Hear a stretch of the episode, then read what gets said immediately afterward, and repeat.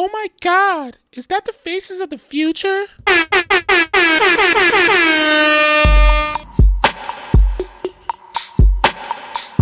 How y'all doing today out there? You know what time it is. We, we finally reached the goal. You know what I'm saying? It's Monday. We gon' we gonna vibe again.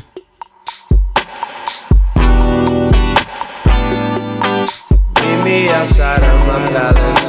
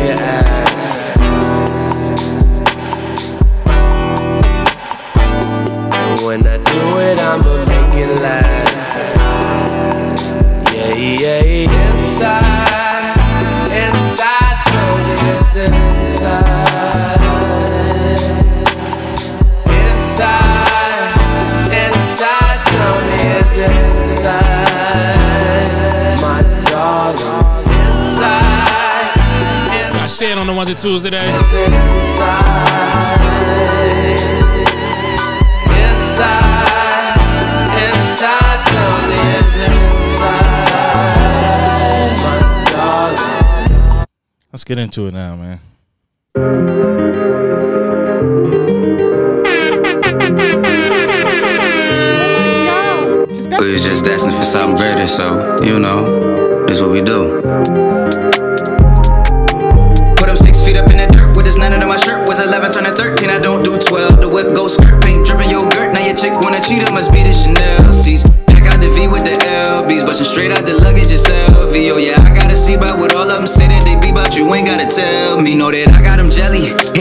Try put on my GDs. On the TV, a brick in the chain. Give them VVs, I told her no sipping martinis inside of the guinea. Remember you ain't play the CD, now it's getting harder to see me, cause I'm in Swan. Probably somewhere in Milan with a foreign resemble Mulan. Look what she got on. Vespucci ain't no Ralph Lauren. No, sorry, it ain't no Saint Laurent. The year the dime. Skin black, but it look bronze. Plus, I get crunk, little John Rich, show me like Quan. You can get punched like prom, but I'd rather keep it calm. Need space like time. Some place where the trees look palm. And a hole so bomb that I can't bring them home to mom. Ran it up with the trap, no baton. He ain't Muslim, but I don't do swan. Got dome in the VIP, not a club is allowed. You obtain anything when you hustle and grind. Yeah, I'm from the V, it feel like Vietnam. I was raised in the ghetto, adapted to crime, broke it down, getting miles off a nickel and dimes. But if you cross the line, six feet up in the dirt with this nine under my shirt, was 11 turning 13. I don't do 12. The whip goes skirt, paint dripping yogurt. Now your chick wanna cheat, it must be the Chanel C's. Back the V with the LBs, bustin' straight out the luggage, it's LV. Oh yeah, I gotta see about what all of them say that they be about. You ain't gotta tell me. Yes, sir. We got one more, baby. Let's ride. Hey, yeah.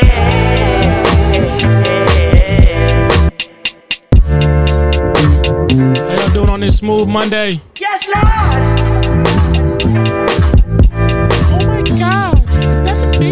Future? Appreciate you being here for the ride. Smooth in the motherfucker. Suede on the inside, candy paint, candy paint. I ain't gotta tell you what the rims look like. Look, I'm gripping wood like a motherfucker. She asked me, can a friend ride? Kelly wanna have a drink, and Shani wanna pop pills all night. Look, don't be fucking with my tape, dad. You gon' listen to this Marvin, you gon' listen to this Bloodstone. Oh, y'all niggas want that Barry White. Well, I don't really fuck with that right there. That can make a nigga act up right there. But go and get your rocks off, boo. No, no, no, I don't really do all that, but it's more for you. Come on! I'm far from a pimp, but I'm close to you. You fucking with an old soul twice removed. My pops used to work up on the fighter jets. Maybe that's the reason I be through. Now who the fuck called me a player? I ain't one of these young niggas out here sweating for a pay stub. I'm a coach. I'ma teach these bitches how to lay up. Now most of y'all can't do shit, but all my chicks cook grits. Uh, and roll a split at the same damn time. You ain't lived long enough to have a bitch this fine. now if you don't mind, if I call you a bitch, it's cause you're my bitch. And as long as no one else calls you. Oh my god. Is that the Faces of the Future? Welcome to episode 100 of the Faces of the Future podcast. It's your boy Mills. It's your boy Shan. It's your boy made some moves to mine. Was that all that necessary? what the fuck was that? What was that, bro? Not it is what it was.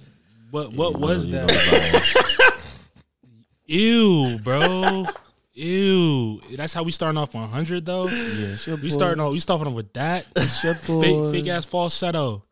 It's your boy. The boy think he the dream. He over here Yo. in a falsetto. No, It's the Nigerian dream. Ooh, ew, stop. somebody get they man. Ew, that's your man's, bro. God knew what he was doing not to give that man a voice. God knew what he was doing not to give him a voice. I'm dead. What what was that? I'm still a munch at the end of the day, man. Team Munch. That's that's your new handle, Musa Munch. I should change it to that for real. You got it. You a, you a muncher? Yeah, you know the vibes, bro. Yeah, Yeah. that's how you get them. Yeah. You be munching. you be munching it like yo, yo. Shit, we at episode 100. What's good with y'all? What y'all been up to? That's episode 100, man. That's crazy, dog. It's, it's definitely it's Damn. definitely crazy. Long long journey. It's something. It's something we've been we've been uh, working towards for a long time now. But it's it's dope to see that. You know what I'm saying? We put something together, put a put a goal in front of us, and, and we we obtained it. You know what I'm saying? It's a long time coming, but we here now. You feel me? Like what what's it what's it feel like? I know y- y'all were both there. Like when we we originally started the pod. Um, when was it? Like two years ago? I think it was 19, bro. Yeah, it was three years ago, bro. Yep. 2019. It was Okay. 2019 Yeah. Okay, we, we had that in first, April. Yeah, we had that first conversation, you know what I'm saying, about trying to do what we're doing and we did it. Um and we're doing it, continuing to do it. So I mean, how's it feel? I mean, just the process, the journey, I mean, from from the start to finish. I mean, let's start with you, Shan. Like, how do you feel from like where we started not knowing what the hell we were doing Mm, mm, mm. to to to where we are at episode 100? I mean, it's crazy because we always talked about it, but it's crazy to see it come to fruition now. And now it's like an actual thing that we do. It's like um, you know, etched into our to our schedules. You know what I'm saying, into our to our lifestyles now. It's part of, you know, something that we talk about on a daily basis and something that we do. It's crazy to see how far we've came, how much we've been able to grow the show over the past couple of years. I mean, again, if you go back and listen to the first episode of like the first season, it's not like we're recording. In, Terrible. sound like we're recording in a sandbox, bro. It just it's, it sounds crazy. I, I call that our mixtape era. you know what I mean? It was. I mean, like you I call said, that our mixtape era. we had the mic behind us. I mean, we had a whole bunch of different stuff going on. That I mean, we had to learn, and that was crazy to see. This how far we've come. How much more comfortable we are with each other. Yeah, How much man. more comfortable we are speaking. Yeah. The type of engagement we get. Um. I mean, it's, it's a beautiful thing to see, man. I love doing the has, pod. it, has this helped your like public speaking? You think? Definitely. I mean, you've always been a pretty like, um, what's it called, outgoing person. Could It, talk it's well, fugazi but though. It's fake. Cause I'd be nervous as shit. I feel you. You know what I'm saying? But I but I try to. I, I'm a big believer that people feel vibes, right? So Yeah. when I'm talking in front of people or to a group of people, I want them to feel like I'm comfortable, so that they can be comfortable themselves. Nah, definitely. The whole time I'll be nervous as shit. My armpits be sweating. You know what I'm saying? And and a lot of times, what I honestly like to do is. It sound crazy, but I like to do speak publicly without my glasses or my contact because then I can't see nobody's eyes. I'm dead. Moose, you ever try? You wear glasses too. You ever try that? No. I don't need to. that's just that's just something that I've that I've done to like So, so, so what do you makes see? everybody blurry. You said it really makes the whole thing. Blurry. Everything blurry. I'm Can't see shit. I'm dead. What about you, Moose? I mean, you you started off behind the scenes of the, of the pod, and you came on the pod like kind of like towards the middle, and like been on it since. I mean, how's it been like the, from from the start, from where we were to now, like just seeing like the growth and everything? How you feel about it, um, from like your perspective? I mean, I think from my perspective, it was interesting because I really had no, I really did not have any interest in podcasting. I'd be 100% honest with you. Like, I really strictly wanted to do, I really wanted to be the video guy. Like, that's all I really wanted to do. But then you also kind of realize that like I was, I'm also very opinionated about stuff, and then you kind of realize like, damn, like I do have something to say, and not in a bad way either, because some niggas be saying they have shit to say, but all they Mhm. want to do is just talk about the same thing everyone else. Dabble mouth. Yeah, and so it's like once you start to realize that, you kind of just have to start having confidence in who you are as a person and like confidence in your opinions. Because a lot of times, what happens is that obviously I say this all the time. Like you go on the internet, you see people, someone that disagrees with your opinion, everybody tags you, all this stuff. I've been in it. I've experienced it. Yeah, you Come on, have. viral a You couple know times. Full You know what I'm saying? fledged. Yeah, so so it's like They had, they had, Moose, they had Moose on a chopping block. Facts. The guillotine. and I, kept, and I keep bro. they saying tried to put him through the gulag. They had him crazy. And, and the craziest, I say this, I say this again. Like I did not, I, I did not care. Like I was just like, oh, okay. I just turned off my phone. Like I was like, okay, like cool. You know what I mean? So then, like after a while, like after that, honestly, that kind of made me register. Like, yo, I really don't really care about what people have to say. Like not in the sense of I don't care. I'm receptive. I don't care if you disagree with my opinion because that's what healthy discourse is for. That's what stuff like this is for. Mm-hmm. So coming on, it kind of helped me understand that like yo i have an opinion about things and it's not wrong to have an opinion about things you know and i think that us going through 100 episodes of me being on here with you guys having discourse things like that whether it's having healthy discourse of all agreeing or us just having heated debates about whatever i think it's healthy because i think that kind of shows like through 100 episodes that yeah we all have similar thought processes but we're all very much different in our own different. spaces of Mhm. life For and it shows that we should be able to do this stuff in general without any like people attacking you. You know what I Facts. mean? Facts. when you when you think about that, like in this space, or in any space really, like is anybody's opinion ever wrong? Right? If you're asking someone how they feel about a certain thing and they give you their honest opinion on it, it can't be wrong. It's just how they feel. And I feel like a what what moves? No, finish. I just feel like a lot of times people people get mad at how other people think and tell them that they're wrong. You know what I'm saying? Me and Moose have disagreed plenty of times, but I don't think he's a bad person for the way that he thinks. He just mm-hmm. sees the world differently than I do. Yeah. And the same with you. I don't think that there's anything wrong with that. So I feel like that's the one thing about this space that I'll say. People don't want to hear your opinion, and you can't tell somebody that how they feel is wrong. Mm-hmm. And it's in most instances, I'll say. Yeah, like it's it's not about like my thing is about the podcast space. It's not about being wrong. It's about like, do you really even believe in what you're saying, bro? You know what I'm saying? Like mm-hmm. that's part of it. Because like I, I'll say this. I always say this when you go on, you see the red pill niggas talking. You go online, you see the you see the Twitter feminists talking. Do you really believe in what you believe in? Like believe in, or are you just believing in it because you're hurt and it confirms something that you're hurt about? You know what I'm saying? Or it confirms something that may have affected you or your family or affected your money or anything like that. Like that's where for me it's like, all right, like you wrong, but you're not wrong because of the fact of like what you're saying is wrong. It's because of the person that you are. Like we know people who say certain things, but when you meet them in real life, they not like that. You know what I'm saying? Like for mm-hmm. me, I don't disagree with people when I know that's your character through and through. You know what I'm saying? When you talk to hypothetically speaking, when you talk to like if we were to talk to Fresh and Fit today, right? Them niggas live that lifestyle to an extent, right? And them niggas really believe that shit. You know what I'm saying? If you go and talk to I hate girls 92 on Twitter and he comes on the podcast, you know he not really believing that. He go and listen to them niggas. You know what I'm saying? So it's like you have to believe in what you believe in for me to think that you right or wrong. Because then when you really think about it, it's like, bro, that's not what you really think. You're being taught what to think. You know what I'm saying? So it's like that's how I kind of look at when it. it when it comes to that as well, I mean the conversation aspect of being able to give off your own opinion, talk to people, um, have open dialogue, discourse, things of that nature. Um, be being in front of a camera is not easy at all. Like you, At even all. just giving your opinion on a public platform, no one is going out to like, yeah, it's like maybe your viewers aren't there, but that stuff lives out there forever. Um, before before doing podcasts, was that something you guys were afraid of? Um, and now, if it wasn't, or if it was, like, how do you feel towards that now? And then, what was it like the first time, like having people in your DMs, like either disagreeing, or agreeing with you, what you had to say? Yeah, I mean, I, I'll say for me, I mean, it's definitely nerve wracking. Even us posting our reels from our last interview that we did with, with Will Tom from Rec Philly. It's not that you're nervous to put it out, but motherfuckers get canceled for saying anything these days, For bro. sure. So, so, so that's like the only worry that's ever in the back of my mind. I feel like I'm someone that always tries to be very neutral for the, for the most part. I don't ever want to disrespect anybody Uh-huh. and and sound ignorant and talking about pretty much. I don't like talking about shit that I don't know shit about. No, right? Is what. I'll say. Sure. And I feel like a lot of people get out of their lane and, and start going that way, and that's how you end up getting canceled. But it's definitely nerve wracking, like you said, to sit in front of a camera, to put yourself out there to millions and millions of people or thousands of people that are going to see your shit and see your opinion, see how you feel. It's definitely nerve wracking, but at the same time. Again, I don't feel like I'm being disrespectful in any way, and I feel like we got good fucking content.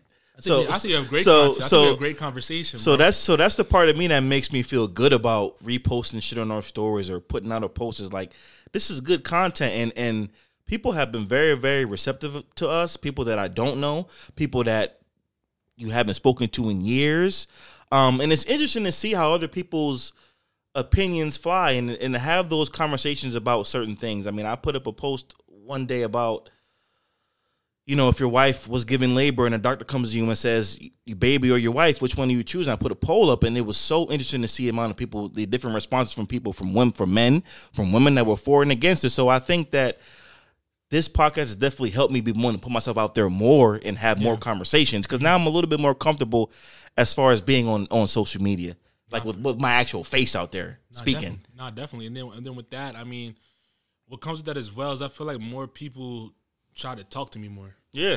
like because they think you want to talk all the time. Mm-hmm. But I mean, it, it doesn't be that way. But like from from my aspect, from from the start to where we are now, because I ain't, I ain't really touch on it that much. But I'm move this up a little bit real quick. Mm-hmm. Um, but my, my my thought process is just dope to see something that we put together um from scratch. I just remember coming like the conception of the, the idea, like when I was in school, brought it to you. Mm-hmm. Um, said let's I think we should start a pod, whatever. Then Moose, like you say, he's behind video. He was the video guy at the time. And then just to see how all this cultivated in- into one thing is just dope to see, bro. Like just this dope to, and to do with your friends, bro. That's the biggest thing to Yeah, me. Like to do with your homies is like the is the is the dopest dopest thing to me in general. And then just like just the growth and just I just enjoyed I really thoroughly enjoyed like the processes of just like figuring this shit out. Mm-hmm. You know what I'm saying? Just like from the start of where we recorded and how bad it sounded to us having to get like new lights, get a new mixer and all the different places we recorded at to till we got to a point where we could figure out a setup where no matter where we record, it's gonna look decent. You Right, feel me? right. And it's just like our conversations have gotten better too Mm-hmm. as well. Like when you look back on how we structured the podcast in the past to how it is now, it's like it's night and day. Mm-hmm. So that, that's that's the type of thing I feel when it, when it when it comes to the growth, just to see something like you, you an idea come to life, and, and for us to excel at it, and then have other people. The, the most grat- gratifying thing is having other people tune into what we got going on, Right. and, and seeing people like you said that don't know who like that we may not even talk to, or haven't talked to in a while, paying attention to what we got going on. Right. So it's like I don't know. I just have gratitude, and I just I'm appreciative of all that Yeah. stuff, man. It definitely feels good to see people that you grew up with that are around your old age say shit like, "Oh, we're proud of y'all for what y'all doing for putting yourselves out there." Number one, because a lot of people, like Moose was just saying, want to have a podcast and want to have to have shit to say, but aren't really willing to sit in front of a camera and put it out there to the masses. Yeah. Right. So to to get that gratitude from people like Kobe, from people like um our our friends that we know, and to say like. You know, you we see the comments. You know, keep it up, young kings, and all kind of shit like that. Like that shit is encouraging as fuck for us to keep going. And like you said, man, the camaraderie that is built over the last two to three years has been great. Um, you know, I hadn't spoken to Moose since high school. Yeah. Before we started doing this, Facts. you know what I'm saying? And That's now, crazy. you know, now like he's coming to my crib. Like I'm, we we talking outside of this about football and Yeah. uh, how lit he was at Rutgers this past weekend, Yeah. and all. You know what I'm saying? So I mean, Facts. it's it's it's, Facts. it's been great that it's that it's you know, it's been able to bring back those relationships, and I've been able to meet Will Toms, who's a, a dope individual, and it's just um, it's just a great space to be in, and I'm just proud of how far we've came, bro. 100 episodes. To think that we here now from where we started is just 100 is it's just crazy, crazy. It's crazy. Nah, it's, de- it's definitely crazy. It's good crazy though. Um, The time and effort, Mills, that we put into this shit. It's cr- Moose. You Pe- know what I'm pe- saying? people like don't know. People like, don't realize. Like yo, pe- This people not easy, bro. People don't know. Like we all have our own schedules, right? We literally have to figure out a time where we can all be here. Sacrifices have to be made in order for us to do this. Not even from just from us, but from our relationships or from our families. Like you know, this is a commitment that we all agreed to do. So whether it be, you know, people don't know. I will go work a football game on a Saturday night, get here at 9 30, 10 o'clock, and we record for two hours. You know what I'm saying? Finishing at midnight after working a full day. That shit can be exhausting week after week after week after yeah, week. Yeah, bro. You know what I'm saying? So I mean, I'm so Yeah. I, I feel like you get out what you put into these things, and I feel like we're on the right trajectory because we we we working hard at it. Yeah, and, and he- go ahead, my fault. Go ahead. No, I was gonna say I think another I think another thing that's important also is it's once again I stress it that it's it's original. Like mm-hmm. we Original not content. we not talking like I said I say this all we not talking from we taking talking points from niggas that everybody knows. We're not taking talking points from famous people on the internet. Like we all we we made a hundred episodes Taking talking points from us, though. all right, right, very much so. Um, but yeah, no, it's we we we have a hundred episodes of original content of original opinions that we have. You know what I'm saying?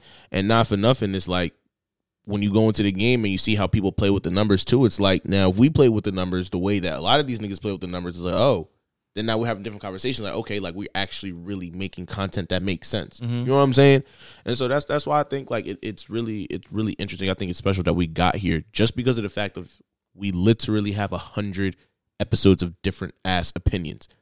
Yeah. people, don't, people don't realize how hard that is to do, though. People don't They realize don't. that. Yeah, that's what I'm uh, saying. The time and Bro, effort. from the I'll put it this way: from the time from the time we started, we first shot, started shooting the pod, right. till like now, I've seen people I know try to start pods, not not finish them. Mm-hmm. Seen people go like twenty episodes, thirty Facts. episodes, and you don't see them ever again. You feel me? And it's just to be able to consistently do something. Like I said, it's not easy. It's a grind process, whatever it is. But like Moose said, 100 episodes of original content. You gotta be proud of that, bro. Yeah, man. There's a lot. There's a lot that goes into it that not everybody, I think, realizes what it takes to do when you start a pod. Somebody got to do the video. Somebody got to get the equipment. Somebody got to know how to set shit up. Not to mention, we all don't live next door to each other. I live an hour and a half up north. And we're doing this with no budget. You know what I'm saying? So it's like Facts, out the facts, trunk. facts, you, facts. You know what I'm saying? Like- if if we haven't shown how committed we are to our own platform, you know what I'm saying? Then you, you, you just don't you just you just don't see it. You know what I'm saying? You, you you just don't see it, man. It's it's it's hard, but it's fulfilling. And and I wouldn't change anything about it to be honest. You know what I'm saying? I, I love coming here every week doing this shit with y'all. It's like it's therapy. No, it's You know dope. what I'm saying? dope. I'm Facts. saying. And just to, just to, and then the, the, the, before I segue into the next thing, um, and just like the most another gratifying thing is just like knowing people are waiting every Monday when when we when we're recording in season. Yo, if something, yo, if there's sometimes there's episodes where like it'll mess up and it won't upload right at six a.m. or something like that, and people are like, yo, where's the pod? Where's Right, the pod? right. Yo, I get those texts all the time. It's like, oh my, and I'll be thinking, I'll be tripping, like, I gotta get this up because people are listening. No matter if it's one person Mm-hmm. or a thousand people, bro. Just knowing that people are dedicated to listening to us on a regular basis Right. is something That's that's a fact. that's super dope. Um, but with that being said, I want I want to go into something that kind of like inspired, or not kind of, did inspire me. Just seeing Gillie and Wallo My guys. get get that hundred million dollar deal with Barstool, which is which is I don't even know the words to say. It's just amazing, bro. Especially especially Wallo's story, and when- mm-hmm. when he posted what five years ago, I think it was when he came into jail in 2017. He had a thousand dollars, whatever, to his name. Facts. And he showed he showed his blueprint, his notebook of everything he wrote when he was in jail for 20 years. Like this is what I'm gonna do to to accomplish what I'm gonna do, and he did it, bro. Yeah. Man, Goosebumps. definitely goosebumps. What was your thoughts when y'all first saw it? I mean, I thought I thought it was great. I mean, obviously, you know, Gillie's already been in the entertainment industry, so it's it's worked for him. You know what I'm saying? But seeing Wall, seeing Wallo's story and seeing doing that, it's it's a, I think it's always an inspiration for people to see something that they've written out or see something that they envision in their head and just execute it to the highest level. You know what I'm saying? Like niggas making a hundred million Mm. by having a similar setup like us is not easy. In addition to getting sponsored by Ciroc, you know, saying having small businesses, having the biggest artists come onto your platform, Mm-hmm. right? On having a very minimalist, very very bare minimum setup. Bro. Like it's incredible, They and people mixer tune into and- the content. cameras. They got the Yeah. same shit we got. That's it, bro. And and the crazy thing about them is that they started the same way we started, bro. Literally, Gillie and Wallo. They were somebody else's studio when they first started. Yeah, Right. They, they didn't have their own. They stuff. was just doing it for free. They wasn't even getting paid for it. They didn't have no ad rev, nothing. They literally got it out the mud, you know, like us. So when I see that, it's like, why the fuck we could do that same shit? Facts. You know what I'm saying? We could do the same thing. We could sign a hundred million dollar deal too. Facts. Shit, Facts. let's do what we got to do to get to that fucking level. Nah, like I, I can't imagine what it's like to sign a, a- to sign a contract for a hundred million dollars. for you to to sit in front of a camera and talk. talk shit. I would just, bro. Are you kidding me? No one would hear. No one would hear me talk at all. How was your day me? today? For for somebody like like Wallo, it just again like reiterates to me that like nigga, you don't have no excuse, bro. You you just don't have an excuse not to accomplish whatever the fuck it is you set your mind out to do, bro. Like if somebody can literally sit in prison for 20 years, come out and put everything that they wrote down into fruition, I don't have any excuse not to get out There's there no and go get it. There's no excuse. You know what I'm saying? So when you see things like that for people that you actually look up to, it's like, damn, that shit is inspiring. That's why I said that shit gave me goosebumps when I first wa- when I first watched that shit. I'm like, yo, like I've been listening to these dudes from day one. Facts. Like, and the fact that they just signed for a hundred million dollars, that is crazy, That's- crazy on one of the biggest platforms. yeah. You know what I mean? And the on, on, on a sports platform at that. That's that's the crazy thing about it. They're they're they're um I don't call them a hip hop po- podcast, but they're a cultural podcast.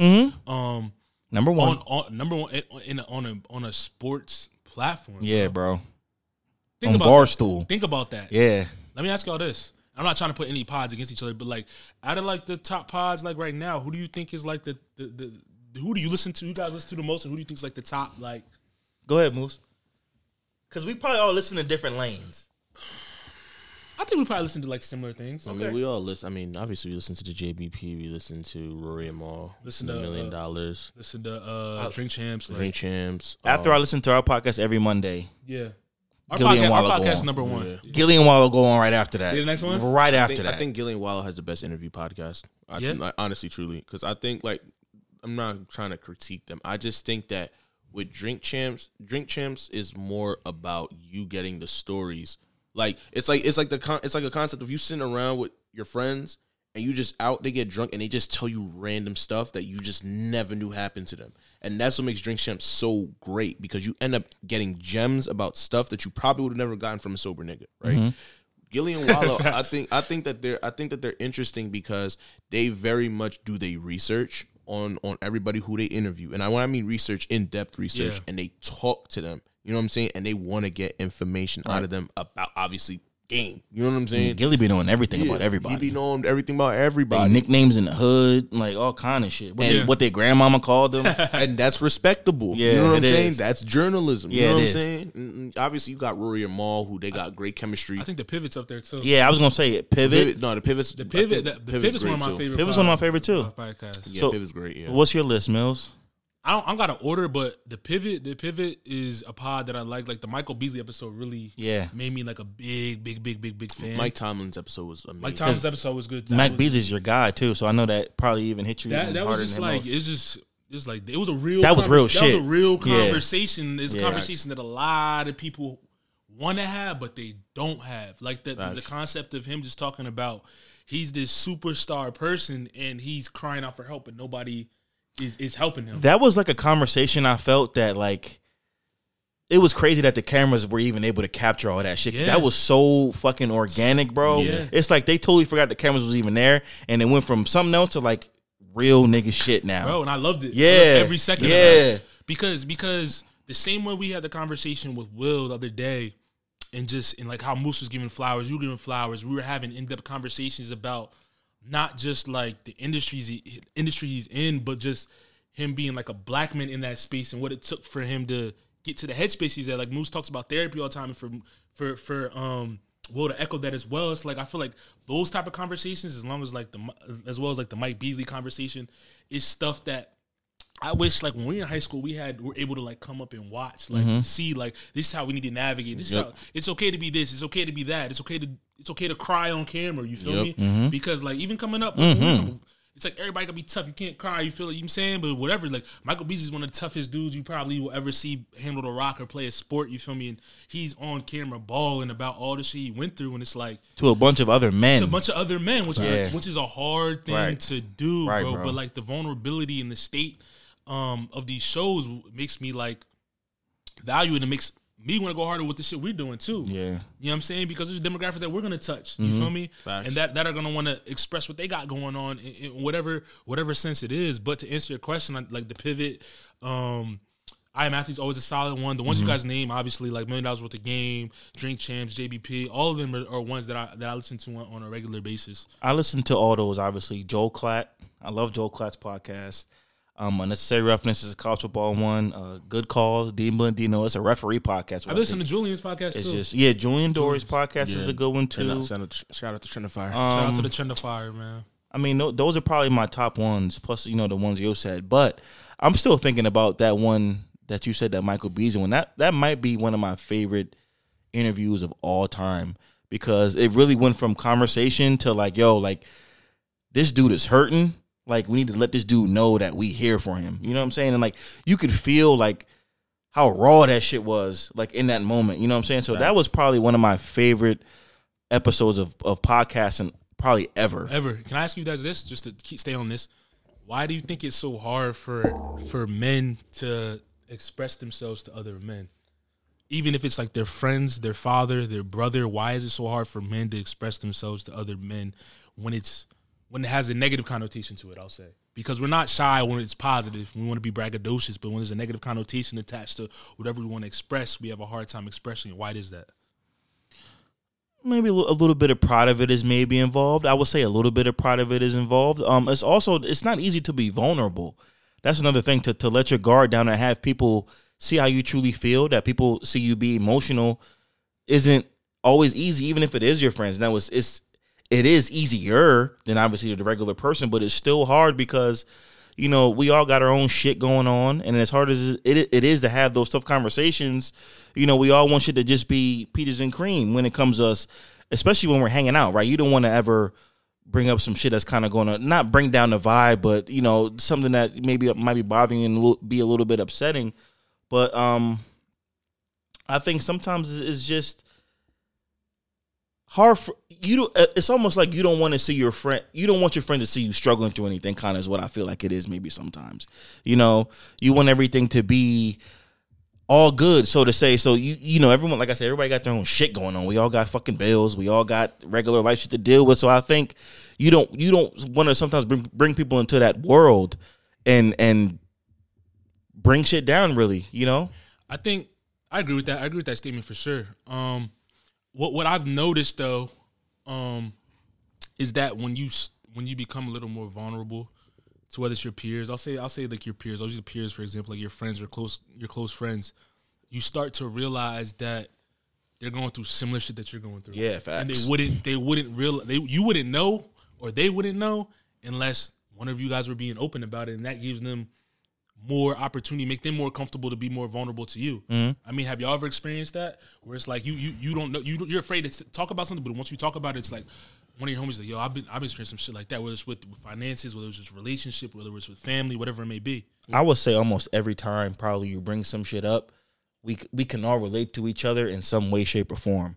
Like, damn, fucking job market is crazy. But yeah, bro, I've been working like crazy too. Nah, you know what I'm saying? So I feel like that's how it always ends up going. And I feel like sometimes we get so wrapped up in our shit that we don't even make time to talk about those things with each other sometimes. You know what I mean? So I think we also got to do a better job at that too.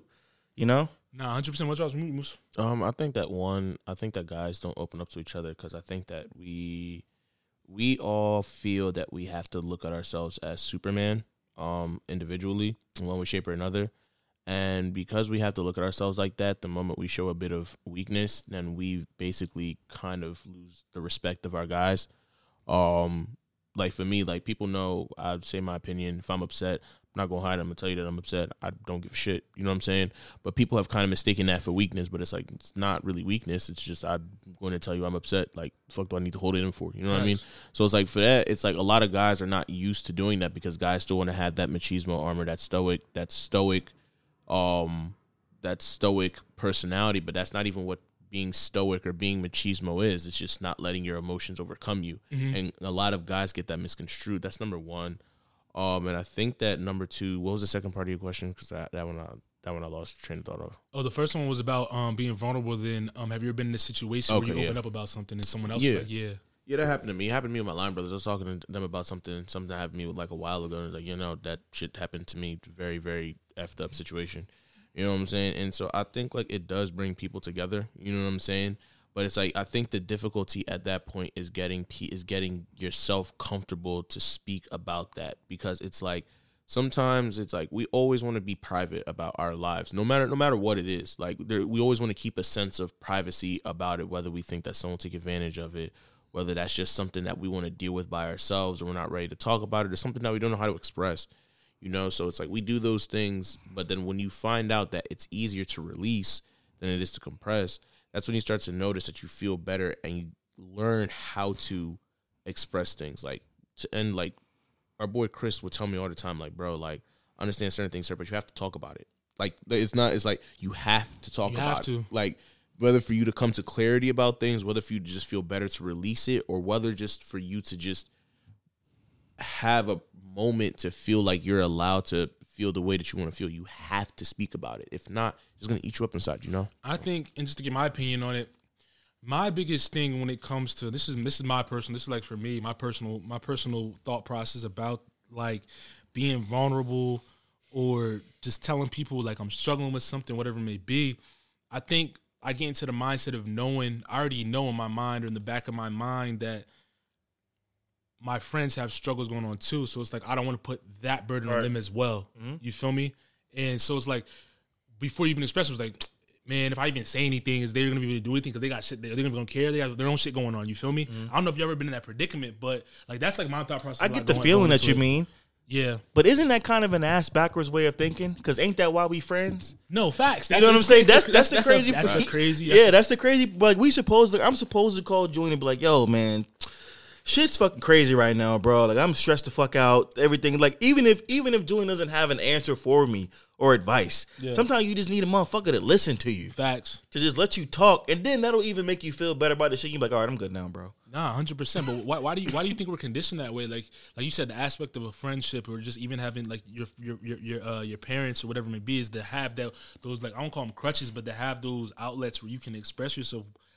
Why do you think we think that way? I think it's because of what you just said. Because I feel the same way. Like, damn, I know Mills got shit going on. I know Moose got shit going on. Do I do I even want to not be a burden to them, but do I want to add on to that and like just like I don't know what kind of day you had. You could have had a fucked up day too. Am I now going to call you and tell you how fucked up my day was? Right. You know what I'm saying? To kind of make it even worse because at that point sometimes it's like, damn, Mills shit might be fucked up. Now I'm calling him, telling him my shit is all fucked up. Now he might not even be listening because he's like, yo, I can't take on another thing that's fucked up. Yeah. But you I- get what I'm saying? But I think that we're taught that because we're guys. Like, think about it. Think about it. The moment, the moment something happened to it, like let's let's use a very stereotypical example. When a girl breaks up with a nigga, Tell or a nigga act right, if a nigga cheat, nigga, what's the first thing she doing? Hitting other girl. She run into her friend. run into the group chat. Run into the group chat. If her man acting out, they run to, to their groups, friends. yep. If anything happened, they run to their friends. And it's like it's one of those things. Like once again, like we're told to compress, women are told to express, and that's why when you see just in situations like that's why guys are very much like, oh, like we're always told like, well, somebody else has something else that we have to deal with. You know what I mean? Like there's always another problem that we feel is supposed to be more important than ours. Like take other guys out. It's like, oh, at work, you upset, right? You're upset about something at work. Your your your thought process probably, well, there's more important things. I got to get this work done so I can get paid. But sometimes if you upset, you not going to get paid. You know what I'm saying? Like you're not going to do the work and you're not going to get paid because you upset. You may want to quit your job. And it's like and we're told all the time as guys we're supposed to compress because we work better under pressure. We do this, but that shit don't help because all that's done is like when you look at it, all these older ass men that they be talking about, these men's men that be talking about, they always end up going into their grave always having mental health issues, health issues because they've compressed so much shit. Yeah. Not because of the fact of oh, they were a man's man. No, all they did was work.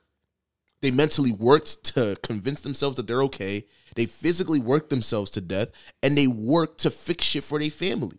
When did they have times to actually fix themselves? They never had that time. You know what I'm saying? Mm-hmm. So it's just like it's one of those things where it's like you're right. But at the same time, like we're always told as guys to just compress and hold it down. We always gotta be strong for the family. But who gonna be strong for us? You know what I'm saying? That's like, the who real gonna be strong question. for Yeah, we we could we do compress, but I do feel like there are times where, where I, I I do let my emotions out. You know what I'm saying? I was unhappy at my last job. I called Julian. You know what I'm saying? Talk to Julian. Yo, I fucking hate this place. It's fucking crazy. Uh-huh. Da da da da da. And he was able to help me. Well, maybe you should do this, or maybe you should give it a chance, or maybe you should keep. You know what I'm saying? So sometimes I feel like I will, but but I want us all to be able to do that with each other all the time because I mm. think we could all really benefit from it. Like if we got to get on a Facetime call, the whole group chat, and just talk for an hour and go around a circle and say what the fuck is going on in life, then we need to do that. Yeah. You know what I'm saying? Like what, whatever it is we, we could do to help each other, we got to do it because we all we fucking got, bro. And tomorrow's not promised. Let me ask you this. Let me ask you this because I want to I want to stick to the point that Moose was talking about when um he said like the the women they can run to the group chat like when something happens in their relationship. Um, Why do you why do you think like women are more open with relationships as opposed to like men? Like when it comes to like, all right, say something bad happens in, in our relationship. Say say I'm in a relationship with whoever, and something bad happens. Why why are we more afraid to let the homies know, yo, my shorty did X, Y, and Z to me, versus like if the roles reversed, they gonna tell they gonna go go right there and be like, yo, what should I do? Should I drop this man? And they gonna tell and then one girl one girl's gonna say he a bum. Now you should give him another chance. Ah nah, did he did this and that that type of thing. You feel me? Like because we're told left and right that either we're wrong, that we have to hold it down, and that's just how women are. I've been saying this for like 90, like 80, 90 episodes. We don't hold women accountable, bruh. That's talk- the reason talking, why. I'm talking about. I'm talking about But- though in the in the grand mm-hmm. scheme of like just like not being open to the homies about it. Yeah, it's the same. It's the same thing. Like holding holding people accountable sometimes is going to people that can help you make the right decision. Like if you want to hold somebody accountable, sometimes you may not even feel like you need to. Right? Like I I always use myself as an example. When I ran to you, told you all the bullshit that I was going through No, my last sure. relationship, nigga, why are you still here? Every single person I've went to and talked to express my feel. Why are you still there? So you're so you're saying we don't want to be we don't want to be accountable for the situation that we're in. Yeah, partially Okay, I get what you're that. saying. It's partially that, and also the fact of sometimes we also don't want to hold that person accountable because what happens is that when you deal with people that are in relationships, any toxic relationships, they get real private Yeah. and they don't be saying nothing to nobody. And the next thing you know, when you find out everything and you start to convince them, yo, you should not be in that relationship, you start to feel bad about your relationship. You start to be like, you know what? Damn, maybe they right. Maybe you don't want confirmation bias in your relationship. Where it's like you dating a serial cheater and you know that he's a serial cheater. Your friends are telling you, and then now you start to see the signs, and it's like, damn. Now you really got to think about, Yeah. am I? Do I really want to break this actual reality of me being happy? You know what I'm saying? that's that's what I, that's what I was gonna get to. like it's it's it's that's, a that last part. I was, that's what I was gonna get to in terms of like we're we're taught we're taught in the sense like you've both been echoing this whole episode of of this masculinity of holding it down X Y and Z. So that so the moment you're vulnerable for that for that person that you're in a relationship with, and then it goes south or goes wrong or something dirty, you want to be you don't want to be like, damn, I got caught with my with my guard down, bro. Mm-hmm, 'Cause mm-hmm. That's a, that's a weird feeling. Mm-hmm. You know what I'm saying? But I mean, I just want to know your thoughts on that because I feel like it's a, it's a, it's a it's night and day when it comes to those conversations. Um, just like when it comes to guys in general. You feel me? Yeah, it's one of those things. I think that now guys, because guys are now being more open with themselves and who they are, who they want to be, and their actual emotions. I think that those conversations happen more often now. Because I think that like Yep, like we're I getting agree. like we're getting like We're getting move- somewhere. We're getting somewhere. I got another one. We getting Yeah, we got to move into a spa- we got to move into a space now where it's like you have to care about your happiness, bro.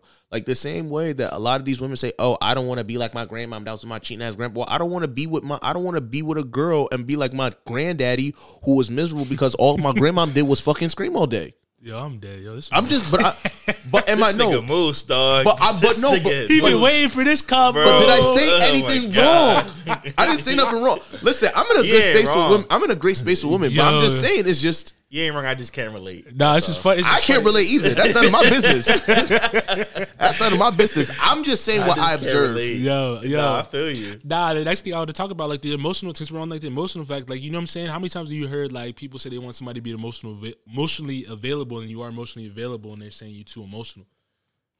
Have you ever been in something like that? Like I've seen it a couple times. I've seen it before. I know, I know, you- I know you have. Yeah, I've seen it. Yo, this this boy Moose been through the ringer.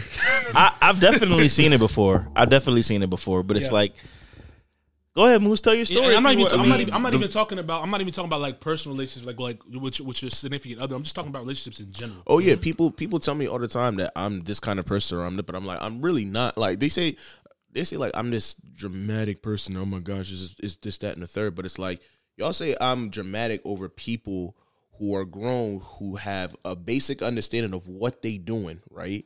But let something else happen or something small happen, some nigga cut you off. People be the first one to cuss people out. I'm just upset when things happen to me, when I'm vulnerable, when I'm upset about things. I'm upset because you're grown. You know what you're doing. You know what I'm saying? Like, we're not five.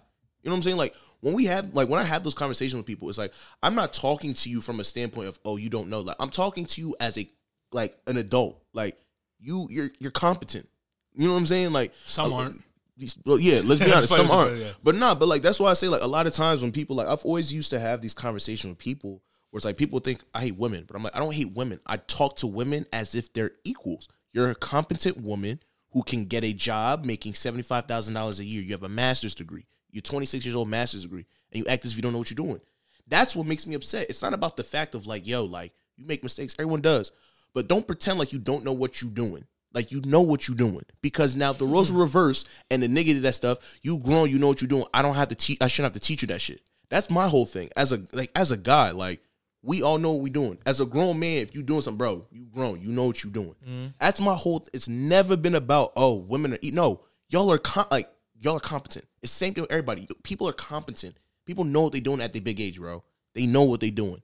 They just use coping mechanisms to make it seem like they don't, and that's what irritates What, me what do you mean coping mechanisms? it's like saying, "All right, let me be, let me be, let me be annoying real quick." It's the, it's the, ex- He said, "Let me be annoying." it's the, it's the, Okay. it's the typical, it's the, it's the. Where typ- is he going with this Yeah, one? right. You know how, you know how girls get caught up in a situation with a nigga they're not supposed to be caught up with, and they start crying. So that's how you know you can kind of just leave them alone. That's a coping mechanism. So that's how I was like, okay, I didn't know, but you really know. Yo, sis. oh my god. No, I've been, I've been, You know what I'm saying? not- It's not like, or people with you. Just- lie. I just thought about something. or people lie. So that's how when people like they gaslight you, it's one of those things where it's like, okay, like you're safe. Like coping mechanisms are used for you to feel safe. Women crying, guys lying. You know what I'm saying? So that's how they're safe enough where it's like, okay, they believe me, I'm okay, I'm safe. That's that's basically a coping mechanism. So yeah. Now, I won't disagree with that. Dude. That's that's that's a, the coping mechanism thing is real. Good point, Moose. That's that's That was a little word He there was at first, word, but but you he, was going. but he said he made a Yeah, valid. you ass- did. You made a did. Good valid- job, Yeah, Moose. okay. It makes sense, bro. Good job. makes sense, man. Good Moose job. made, Moose made a Moose made a valid ass point. I'm about to give a round of applause for that one. I'm about to give, I'm about to give, I'm about to give a round of applause for Somebody that come one. get this guy, man. Somebody come get this guy, man. But This guy, this guy, but nah, let's jump into the Face of the Future song of the day. Um, presented by MBT Network. If you're listening on whatever platform, make sure you hit that subscribe button, hit that follow button, whether you listen on Spotify, YouTube, um, whatever platform. The Face of the Future song of the day comes from a rising artist. Um, it was actually from the House of 99. Goes by the name of 15 After. He dropped his uh it's not his debut single, but it's but it's I think it might be a debut single, but um it's called F Your Friends. It's a vibe. It's been going crazy. Um, once again, this is 15 After um F Your Friends.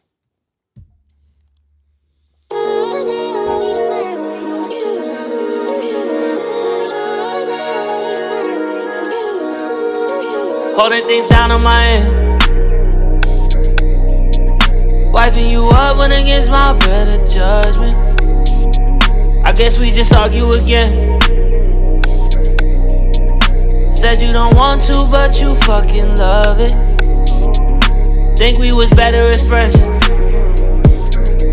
Before you packed up and moved in all your emotions. How is the night gonna end? Conversations turn to arguments. Twisting my words, you know that's not what I meant. Your friends keep talking, keep talking. I'm thinking, fuck all your friends. I'm in it often on soft shit I used to love when it's west. You think you burden me, twisting my words. It's not what I meant. That's not what I meant.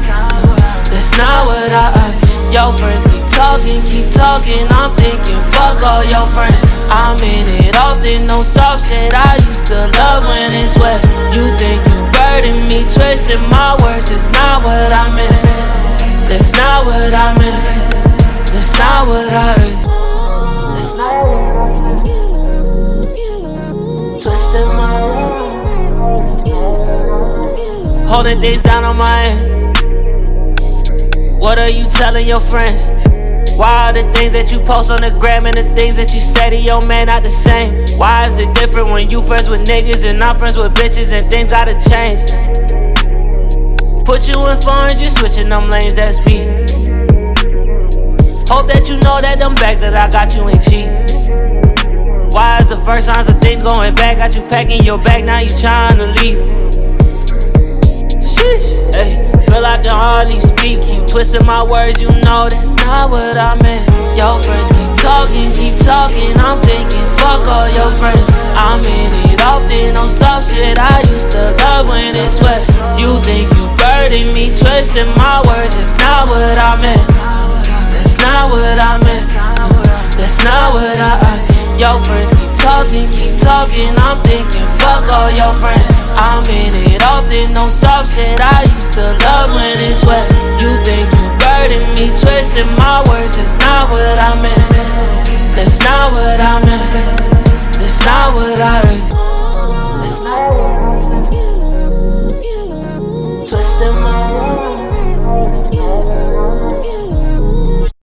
Once again, that was 15 after F Your Friends. Um, he's a vibe. Check him out. Um, a rising artist, man. A rising artist. Actually from the Philly area. So, um, let's get right into it. Some some some news that happened like in the current event space that we being up to date on. Um, it was just announced that um, it wasn't just announced, but recently it was just announced this past week that Brittney Griner, who's detained over in um Russia, who's um facing nine years for um a drug violation over there in their country, her um appeal just got denied and now she's set to start serving her sentence. Um and just just to clarify the US has has marked her as wrongfully convicted over there. So I don't know what that means. I don't know if they were doing anything but to to hear that news and to, and to hear that she actually has to start her sentence what were your thoughts when you first um heard that news? Just we've been we've been knowing what's going on with the case but like what are your thoughts like going forward? I'm not surprised. It's- Me either. I, hope- I just hope they go get her, bro. Yeah. Just go get her the fuck out of But there. the, the the issue, the issue, if in my observation about it, the issue with it is, and I don't, and it sounds bad in how I'm going to say it, but when it comes to dealing with international prisoners and you locked up somewhere, yeah, Brittney Griner, Griner is a is a athlete. She's an American citizen, but she's also a celebrity. Like I don't think that the U.S., no matter how much we want her to be free, is putting her on her high list of getting free. You know what I'm mm-hmm. saying? I Like, don't think so either. Like she's not. As much as they want to say she's wrongfully accused, she's this, she's that. Like, there's nothing really right now that they can do in a situation. Maybe this is my observation. I could be 100 percent wrong. That they can even do a prisoner swap, which would make sense. It's like think about it. It's like you have an arms dealer locked up in the U.S. prison, and we're gonna swap him out for a celebrity. And that's not me saying Brittney Griner's life is worth a um an arms dealer or she or she's not worth anything. But when you kind of look at it, it's like she's kind of in a tricky situation now because it's like, what is the U.S. really going to do? You're going to give back a war criminal for a basketball player. Like, it, I think you hit the it's nail on the head, bro. It's funky. I think you hit the nail on the head. It it the the the the prisoner swap doesn't it, it it's not equal, bro. Yeah. It's just not equal. not equal. And that's the unfortunate part. And unfortunately for BG, she just happened to get caught up doing something in a time of turmoil, which is like the worst timing on her part ever Yeah, to yeah. have this happen. Yeah. Now she's a political pawn for Russia to try and get one of their people back. And I really don't know if the US is willing to let that guy out and Yeah. swap him with her. Yeah. Unfortunately, bro. It's super unfortunate. It's just it's just a shitty it's just a shitty situation, bro. Nah, Honestly. definitely. I mean, is you know how like in the U.S. you get sentenced to like ten years, you mainly serve like two to five, Yeah. whatever. Unless you have to do the whole whatever it may be, you might not have to. Over there, you got to serve the whole joint. She doing the whole bid, bro. And, and this is Russia we talking about. Keep in Yeah. mind I, what we I, I know. talking I, I, about. didn't, I didn't. I didn't know how it. I didn't know how it went over there. You, You know? I, didn't- I didn't know like. There's always a possibility for her to get released early, but I don't think she will. Be, just because just because of how big of a deal the case is and who they're talking about getting out. I mean, Putin's running this shit over I, there. I have a question since um, you talked about like her being. We, we talked about her being like a political pawn and things of that nature. Do you think she's gonna have any um, like, do you think she's gonna be referenced in these political debates, things of that nature that are coming up for our elections in like 2024? Probably not.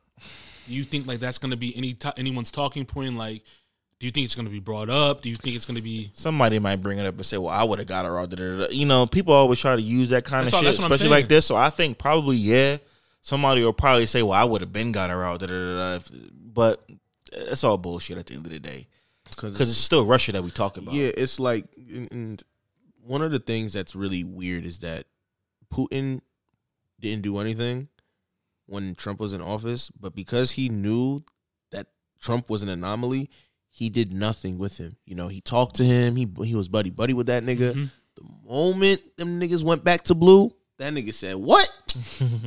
Because you didn't know what you're gonna get with that man. I yeah, like- because my thing is he knows because I feel like he knows that if you were to try something with Trump in office, it's not me trying to justify Trump, but like if Trump was in office and Putin was doing half the stuff he you did, just don't know what's going. to Yeah. Trump would have been like, "Bro, we not doing that here." yeah. like that that I, that I agree with 100. he percent he definitely he's he's the type of dude that's gonna match energy, whether if it's way too much energy, the right energy, like he's gonna match energy.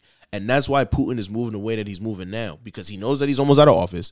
He knows that Joe Biden is not going to do anything because he Biden. old. He Joe Byron. You know he's old as hell. He, he old.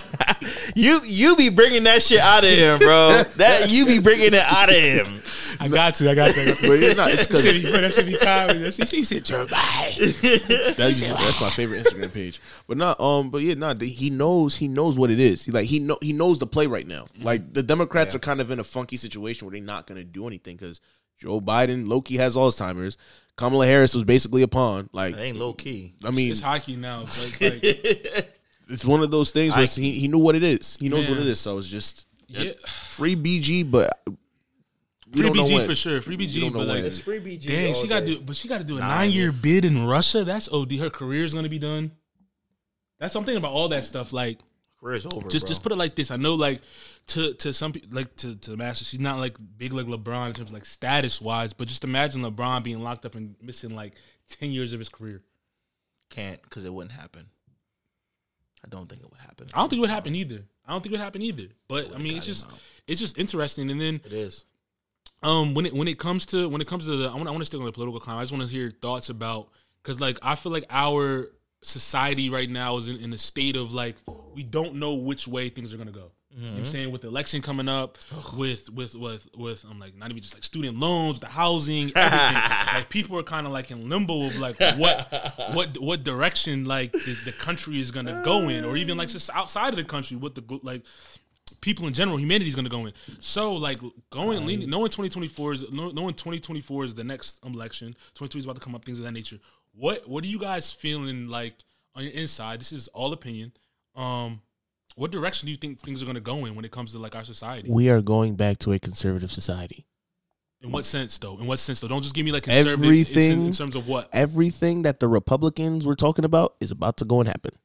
It's because I mean, think like let like because let's be let's be honest, right? Let me let me be very very blunt about it.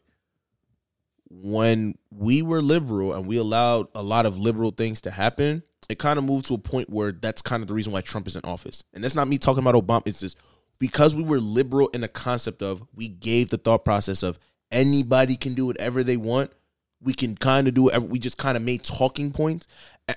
Ideas became conceptualized where people can feel like they can do anything, or we can do anything in this country because we're America.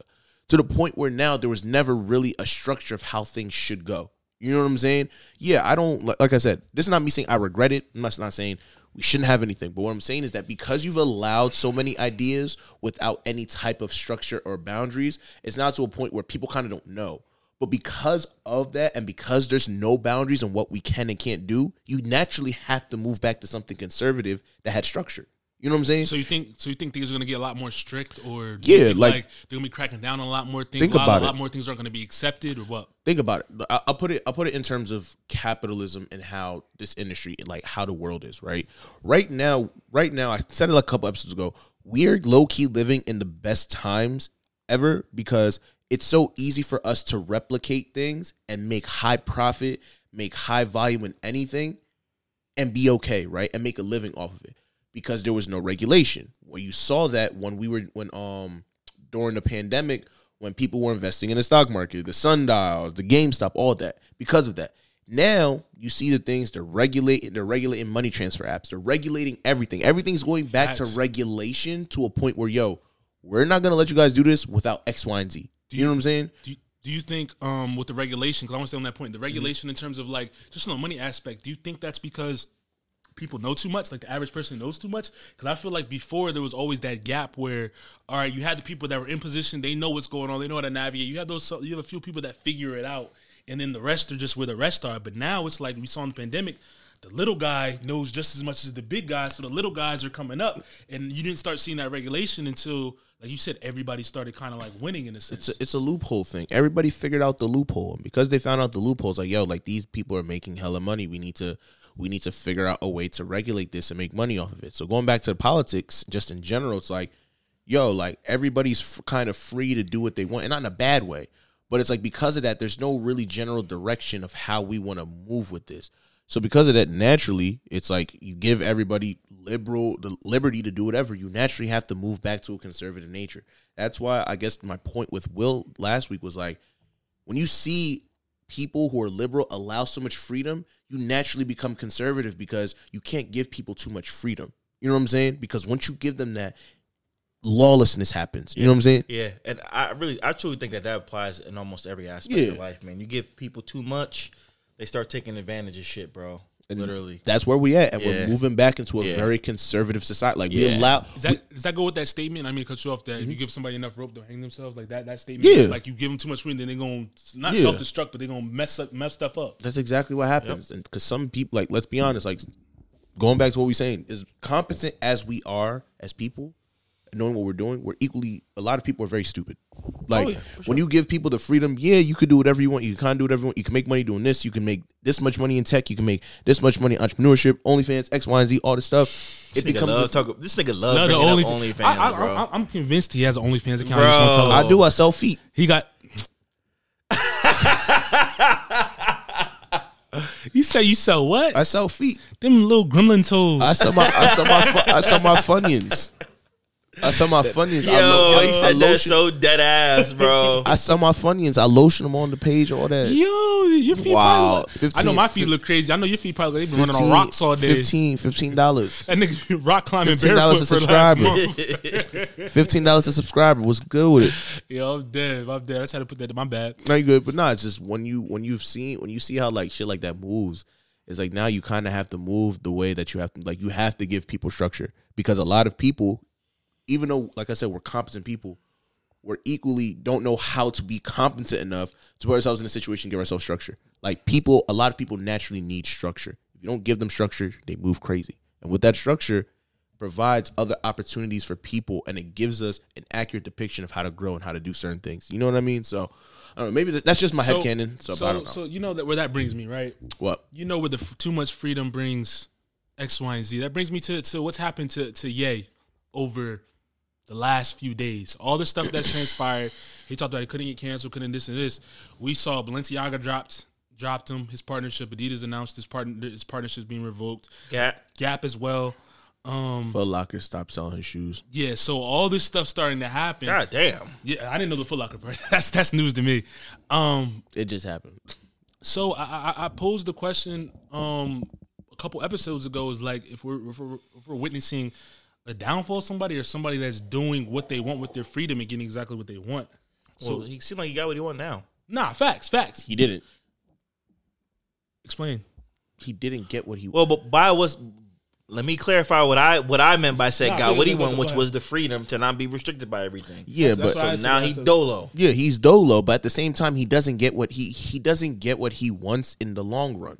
Like because my thing is is like, Con, like let's be honest, Kanye's hit his peak in who he is as a musician, right? Like in terms of he his best work, in my opinion, is behind him. This won't say that he won't make great work later, but his best work is behind him. You think his prime's like hit? Yeah, his prime. He's going. He's going past his prime. So my thing is the concept of him trying to sell these sensation, like sell sensationalism, trying to make these viral moments and all this stuff like that. You can't come out with a my beautiful dark twisted fantasy and have everybody forgive you. You know, you like you can't. I agree. And and But will that happen though? That's the but that's the question. thing. They're gonna do that. But the issue about it is that one of the things that I don't like about what Kanye is doing is that he's he's trying to market to a specific market that is extremely volatile and very impressionable. My thing is about it is that you're trying to appeal to the same type of demographic that Donald Trump essentially markets to. The issue with that is these people are very, very, very, very, very impressionable. All it takes is one white man who talks like Kanye West to tell him Kanye West is dumb, and most of these people will stop listening to Kanye West. As much as as as influential as he is, I think you saw the same thing with Trump when he came out running his election, bro. All you need is one motherfucker to say some shit that a bunch of motherfuckers want to believe, and they run with it, bro. and that's the They reason. fucking run with it. and and it's he he kind of looks at it. It's kind of like the music thing too, where you see the new artist who's kind of showing you something, everybody gravitates towards it. And the thing is with Kanye is that Kanye has kind of sold himself on that for years, where it's like, yo, I make a viral moment, I do this and I say this, everybody believes me, everybody runs to me. But like I said, you're past that point where niggas is just gonna listen to you because you drop great music. You know what I'm saying? Like, and for him, he kind of has to understand that that it that he needs to relax. Like he, Big time, bro. like he, Relax down. he's even fu- he's fucked down. up. like He- the things that he's been saying, bro. Like, dog, chill the fuck out. Like, what the fuck got- is you you talking gotta about, slow bro? down, bro. Like, like fucking. Ugh. I don't even want to get into it, Nah, bro. no, we all know what it's been said. because We like the shit, shit said. just been ridiculous, bro. And like, it's just crazy to sit back and watch that shit. And then like he apologizes. It- it- like the dude's all over the fucking place. Well, obviously you can tell. Like I think something's obviously we all think something's like wrong. That's what I'm You feel me? saying. But my thing is this. My whole thing. My point is this. When it comes to like the Ye situation, I personally feel as though like all the hate speech isn't needed for you to get the message across that you're trying. to A get hundred across. percent, bro. You feel me? Because like I said this, I said this to multiple people. Like after you listen to like the hate speech that he said or whatever, and you go back and you just listen to like what he's actually saying after he says all the shock value stuff. I mean, he's saying some shit, but it's like, bro, why do you have to say this, this to say this? Yeah, bro. Why don't you just say this? That's that's that's what I don't necessarily understand. I don't know if you guys understand why why it's, why it's going about that way, but it goes back to it goes back to the MTV Awards moment. That's what it goes back Explain, to. explain, With the- explain. the Taylor Swift, Jones. The Taylor Explain- Swift explain- moment. explain them. Literally, for people to get for him to get his point across later in what he was talking about, he had to go and sit here and embarrass damn near at that time America's sweetheart. She still is. You She's know, still pro- she is I one mean, of the biggest stars in yeah. music. But I mean, at the time when she was growing, she was America's sweetheart Yeah, for on sure, for MTV. sure. Yeah, for you know what I'm saying? for sure, for sure, so now sure. you kind of had to do that. Later, you come back when people kind of understand it. Like when you when you kind of understand, look back, it's like okay, he had a point when he was when he was doing what he was doing. But why did you need to embarrass Taylor Swift? That's not the way to do it, bro. You get that what I'm wasn't saying? the way to do but it. Be, but here's the thing, though. But because he did that, he disappeared. My beautiful dark twisted fantasy came out. That's just the structure of how he does things when he wants to drop product or music. He does something ridiculous. He says something wild, and then at the expense now it's like, okay, well, everybody's paying attention to me. Hey, Yeezy Season twelve out, or hey, Donda's out. It's like you don't need to do that. You know what I'm saying? Like you're too great for you to sit here and have to make a viral moment or say something outlandish for people to pay attention to what you make. do you do you think? My God, what are you about to say?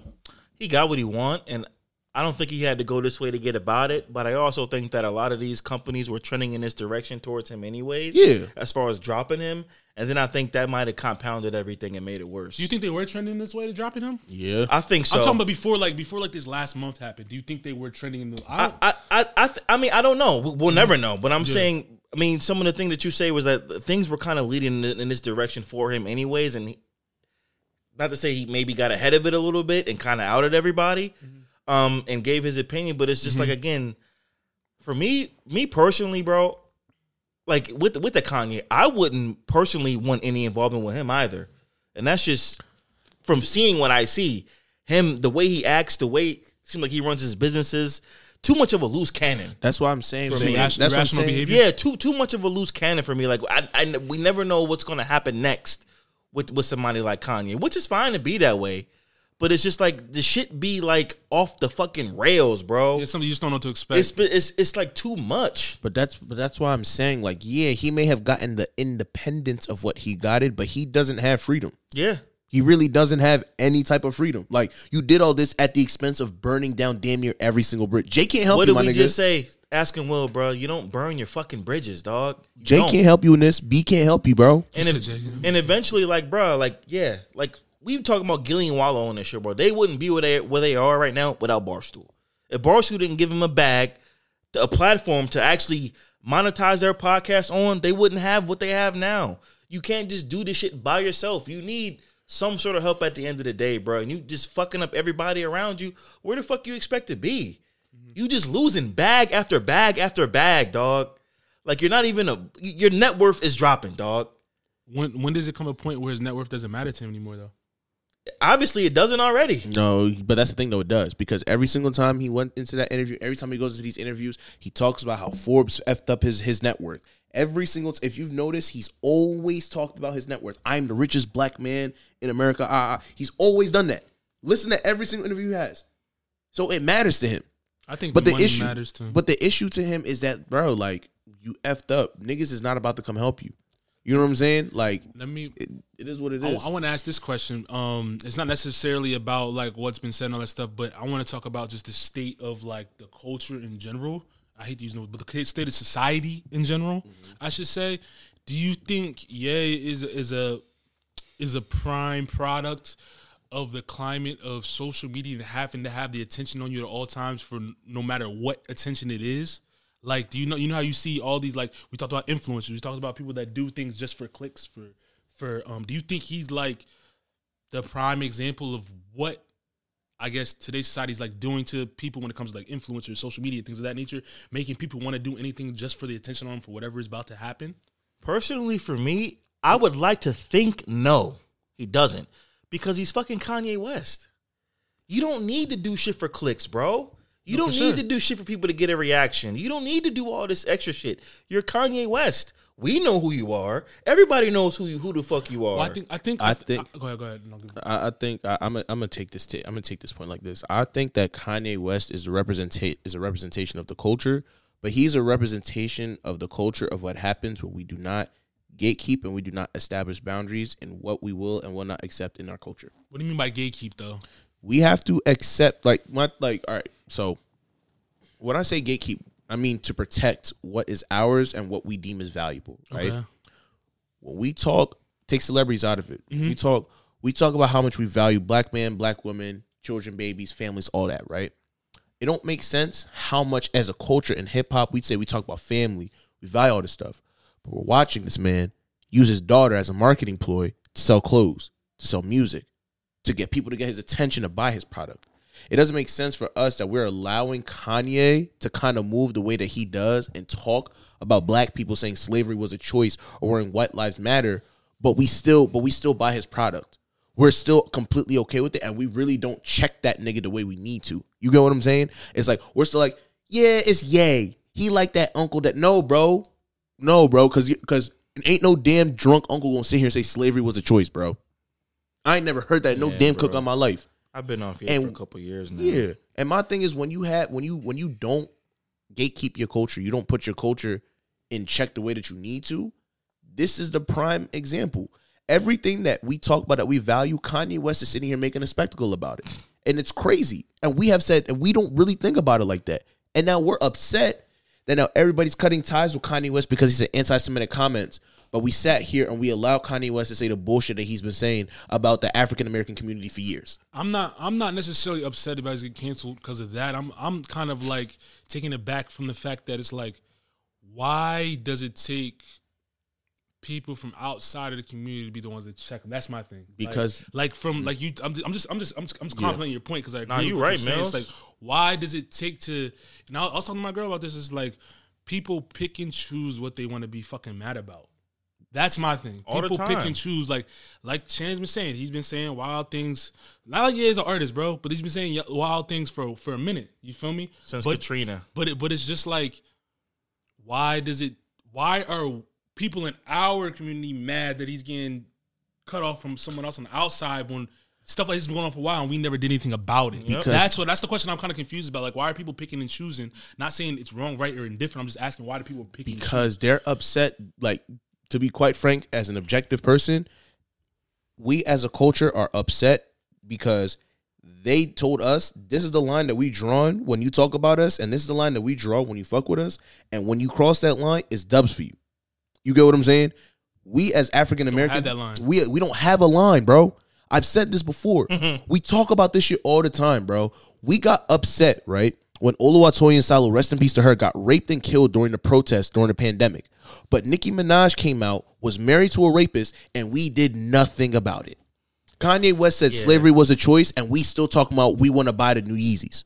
Yeah, niggas still saying yay for president and shit. I mean, look, You get what I'm saying? Like, just be wild, That's bro. what I want to get at, bro. It's like, bro, Should like be use your wild. We're bro. now. And then now we here, and it's like, oh well, it don't make sense that y'all wasn't doing this when Kanye West said this. But it's like, bro, that's because we allow him to say that.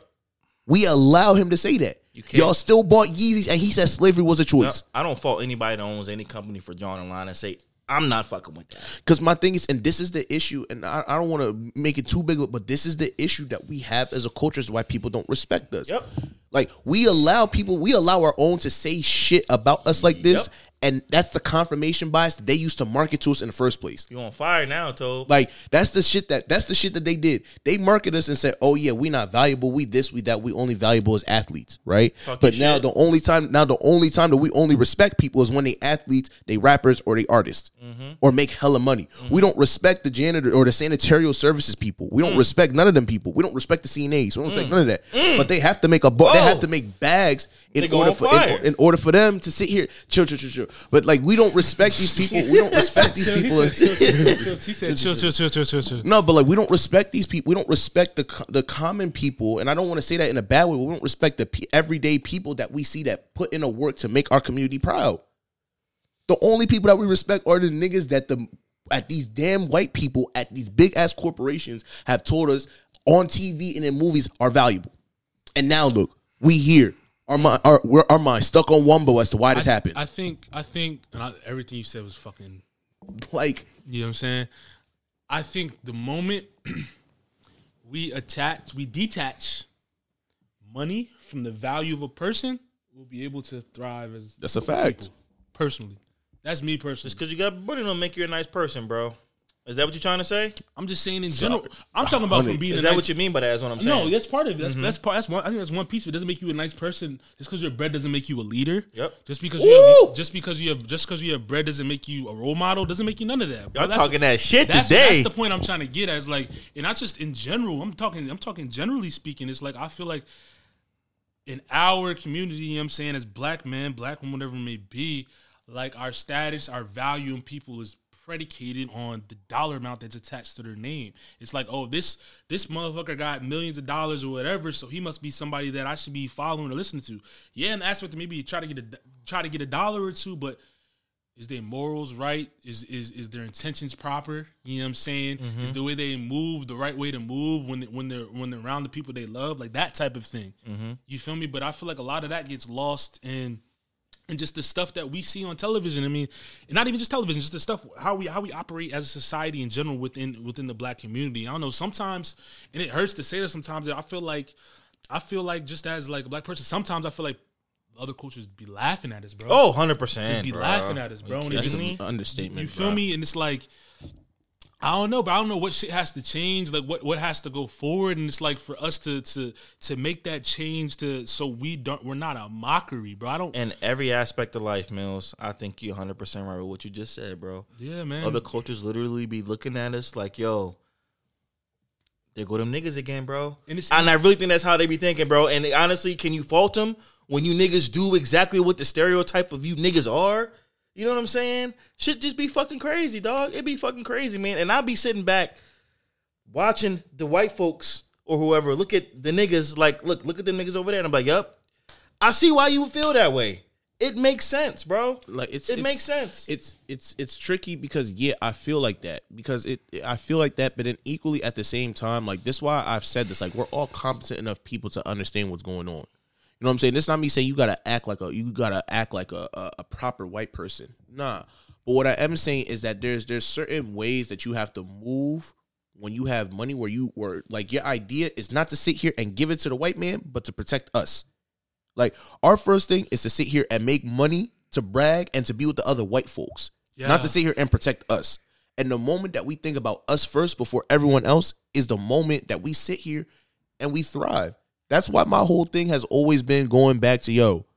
As much as it sounds crazy, if we go back, go back to where we came, whether it's Haiti, whether we go back to Africa, whether it's wherever you from, and you invest there, there's a different type of conversations you having because you have the leverage. We don't have leverage here because the marketing is to make us look crazy.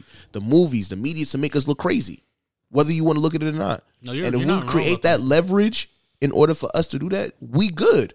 That's how I look at things, bro. That's that's it, man. That- that's it, and, I, man. and I just Do y'all feel like shit like this situation should be setting black people back? Just, just, just, no, just I- setting people back. I won't, I won't say it sets us Mm-hmm. back because I feel like it just amp, excuse me. I think it just amplifies the way people think about us in general, but it just gives them a reason to say shit. That's how I look at it. It just gives them it gives them a reason to say shit. The stuff that they were already thinking at the end of the day. You feel me? Like we already know like people think a certain way and they won't say shit until a certain thing pops off that allows them to get their dialogue off. Um, I can't tell you how many times I've been in different rooms, whether it's work, or whatever it may be, and you just you can feel that energy as someone Yeah. just Hell you know what I'm saying? It's like they don't they think you less than or there's no how many times I've been on calls or meetings, it's like they think I'm the help or some shit, bro. Yeah. Like, nah, I'm the you feel me? Like y'all probably been the same shit. Like you're the person Mm-hmm. that's supposed to be either handling the meeting or like in your role doing whatever it is, and they probably think you're the person that's not in that role that you're in. And it's Oh, just yeah. like it makes you feel a certain way. And just on the grand scheme, I just what I want the most is for like like how I said I felt like sometimes like people be laughing or whatever it may be at the call. I feel like it's it's it's discouraging because like we have so much more value in our community than than I feel like any other personally because it's just like whether it's creative, whether it's just people smarts, whatever it is, whether it's just the way we operate, even whether it's sports, whether it's being a doctor, whatever it may be, I feel like the talent is there, the leaders are there, but mm-hmm. they they haven't been taught or given the opportunity to lead the proper way. You know what I'm saying? Because the ones that are put in the forefront of us are the ones that are handpicked by certain individuals, and that allow us to follow what those indiv- those specific individuals that we picked. And now we're in situations that we're in. You feel me? So mm-hmm. I don't know, bro. I just I just wanted to post that question to you because it's something I think about on a daily basis. Because I find a lot of value, like a whole lot of value in the black community. Other people do as well because they invest their bread in us, but they won't let us get to a certain point. But it's like, all right, so how do we, as the next generation of people that are going to be, like you said, navigating this space, change that narrative, change that, change that, change that scope, the landscape of You gotta things. you gotta build wealth. You gotta build wealth. It's like I, I I'll say this and I'll be very stereotypical about this. How do we get to that point though before you even say build wealth? yeah. But that's You what know? that's what I'm saying. You got like I said, you have to think about us first. Like you got to think about your family and the people around you first. It's like like I said, I'm going to be very stereotypical about this. You go to a gas station, who do you see?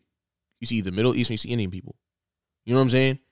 And these guys just don't own one gas station. Multiple. They own multiples. And even if it's not their cousins, they friends. Okay, I get where you're going. Yep. And so and so my and so my point is with this is like, yo, Yeah. where where You where's 100% correct about Where's that? We Where's did that talk about us? that. Yep. Where where's that? Where's that for us? You know what I'm saying? Where Mm-hmm. we build not even let's not even say it's a gas station. Anything. You you build you build a company. Any company. I want it to be strictly black. Forget white people. Strictly black. We have people like Jay Z, Beyonce, Diddy, everybody funding that. Something like a Rec Philly, for example, where you want to. I'm not obviously like, like Tyler Perry yeah, Studios, Tyler Perry Studios. That's a mm-hmm. better example. We're top, we just hiring everybody strictly black. You know what I'm saying? Just so we have that for us to build that momentum, and we teaching each other the value Yeah. of who we are and the value of a dollar. Yeah, even mm-hmm. to You piggyback, know? even to piggyback off of that, like to keep the com- this convo going, is like when you have when you have certain situations, like you said, if you have a company, you know your homie has a company that complements what you're doing. You know what I'm saying? Whether, whether it be right, wrong, or indifferent, it's like go to them first, bro, or whatever it may be. It's like lifting each other up will only allow us to Elevate. continue to one elevate, teach bro. one. And, and the biggest thing, and what I think Moose is, is getting as well, is keeping the dollar in the community before it Yes. circulates outward Yes. keeping the dollar in the community before it circulates outward. Go spend with your peers before you spend with the like the others. You know what I'm saying? Like give your people opportunity. And I hate the rhetoric. I absolutely hate the rhetoric of black people don't do good business, bro. Because I know a lot. I know a lot of people that do high quality business, bro. Maybe just the people you don't.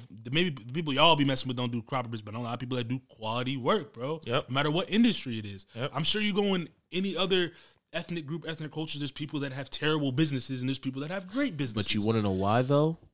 You want to know why? It's because media has taught us that. It like like let me let me choose a very funny example. Michael Black's is seen on next Friday. With a prime example of that. What's that movie that Kevin Hart's in where he he cussing a guy out in the in the electronics store? I forgot what the movie's called. But there's a movie I mm, I forgot what that movie called. But there's a movie where he cussing somebody. He working at electronics store. They about to fight or whatever. Prime example is what is that common stereotype? black people are bad at community at com um, what is it called the service customer service that's what it is they think black people are bad at customer service mm-hmm. and a lot of times it don't even really be that it's just be a confirmation bias of the stuff that you've seen on tv you know what i'm saying and when you go down you talk to people who own business who own certain services it really don't even be like that the people that Hell really be no. doing the shit that they do they really don't even I'm, be like that. I'm gonna put it like this. I'm gonna put it straight like this. Everybody, like in the, in the entertainment space, in the creative space, anybody, everybody that's put me in a room has been a black person. Mm. And they again. do Everybody business. that's put me in a room has been a black person. Period. Yeah. That's why. That's why I get so like. I, that's why it touches me. It's like, bro, like this this dialogue that people don't help you. There's plenty of people out there that that help each other, bro. Like Will's a prime example. Charlie's a prime example. When I did my internship when I was um out in Pueblo, bro, my, my the old head Antoine, bro, prime example, bro. It's like people putting they see they see people doing X, Y, and Z. They want to help a person out, bro. You just have to come across those right people, bro. And I think another thing that gets lost in the sauce when as a younger generation like us, I'm speaking like as us and even the younger generation is we think that older people owe us shit. They don't owe us nothing. You know what I'm saying? They don't owe us nothing. And I think we just a lot of times we look for handouts and stuff. You know what I'm saying? We look for handouts and stuff and and when someone when someone doesn't give us the handout or whatever it may be, um, then with that dialogue that, oh, black people don't do X, Y, and Z. Black people don't do this. Black people don't do that. Like, think about how many times somebody's come to someone else and you, just because you know them, you ask for a discount, bro. Just because. Oh yeah. You wouldn't do that to anyone else. Mm-hmm. That's the point I'm trying to get at. It's like That's a fact. There's certain ways to communicate. There's certain ways to operate. There's certain ways to do business, and it's like that's where it ties back into your gatekeeping thing and the structure things that you, everybody was talking about. It's like when those structures are built, those those those those rules apply. That we have this way of operating. That's until that happens. That's gonna be when we can elevate as a people. Personally, I think. Personally, we just gotta treat each other better, mm-hmm. and on the whole grand scheme of things. But that's just my rant for the for the time. I don't know. That's just my. That's just my. Y'all niggas uh, on fire today, just my, that's just- boy. that's just- that's just- I've already that's- said what- that's, that's my rant on that topic, bro. said Because that's something that's it's episode 100, man. I just had to give off. A, you know what I'm saying we had to talk about some stuff that's been been on our mind. You feel me? But I just I just want our community to just do better, bro. Personally, yeah. especially for me, for these kids, bro. Like I see the people that are leading these children, and I'm just like, bro, these kids have no chance. And and and I hate to feel that way, but I'm like, yo, leadership is so important, bro. like a- as as kids growing up, I feel like we all had the right people leading us in the right directions, right? Whether it be our fathers, whether it was our coaches, certain coaches, I'll say, or um, black teachers that we had that always looked out for us and made sure they looked out for us no matter what, because we were those black kids that they saw themselves and that they knew needed somebody to help guide them through the the struggles of going through to a predominantly white school, living in a predominantly white neighborhood, right? I feel like a lot of these kids don't have that, bro, and and that's where it's heartbreaking for me because I'm like, it's so much harder to be a kid these days Man, than man. it was for us, and not only that, but now like you don't even have the right people leading you. So it's like babies I, leading babies. I, I just I just worry about the future of, for these kids, It's, man. it's, I'll, I'll say this and I'll, I'll, I'll stop there. It's because of what every all these young kids see. I've said this before. I'll say it again. We don't have like when we use when we look at media. We only had was TV, movies, X, Y, and Z. We started at the beginning of social media. These kids grew up in the middle of it, right? When we grew up, we saw the Carl Winslows. You know, we saw the guy from Smart Dad. We saw we saw um why can't I think of his name?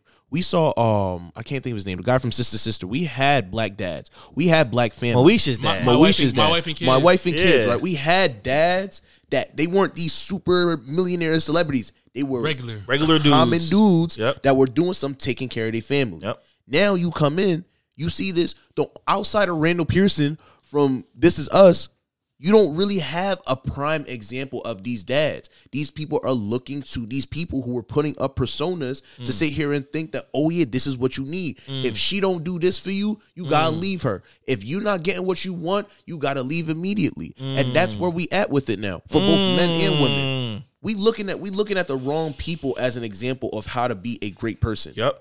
And these people are all putting up personas. Yep. Like, you know what I mean? It's just and and that's where I think the aspect of society. Ref, you know, I always pose that question of what reflects what art reflects society, society reflects art. I think that's where society reflects art because. You know what I'm saying? Like Yeah. the stuff that's pushed is what we see now. What we see nowadays. You feel me? Like when those TV shows was happening, a lot more households were. together. Intact. You know what I'm saying? But I don't know. I just that's just. I think No, that- you right, Mills. yeah, I just, I just think that converse, that con- this conversation is something that need to be had, bro. It's something to be talked about, especially with the landscape of everything. And I feel like, like when I started the, the, the whole convo off about what direction you think society is going in, I'm not necessarily talking about like the masses. I'm just talking about our community as people, bro. I just want to see. I think we're in trouble. I just, I just think We're I all hate- gonna be, I we all gonna I- be single for the rest of our lives. I think. Speak for yourself. I was about to say. the same Um, I think that the, um, uh, no, I'm saying like the future of these children. I, I worry about it, bro. Especially after what happened with COVID, them not being in school, that fucking up their social activity. You see reading scores and math scores are the worst they've been in fucking years. Yeah. Because these kids ain't learning shit. Going to school in the inner city is already fucked up enough. The way these kids are living, the things that they see on TV, and again, they don't have the proper people leading them. At all, man. And I and I, and I feel I just feel for them, bro. I feel for them.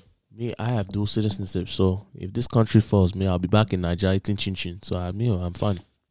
I'm dead. This nigga's on the road today, bro. We all, we all, he's to episode 100. We here now. But yeah, bro, when it comes to the kids, man,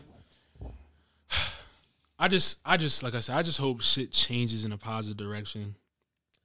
The reason I asked you if you think we'd be going tense is back because the situation happened last week. I'm like, yo, that's so bad, bro. You said, you said, what's that again? A situation happened last week where it was just, I'm, I'm yo, this is why I felt we'd be taking steps in the happened? wrong direction.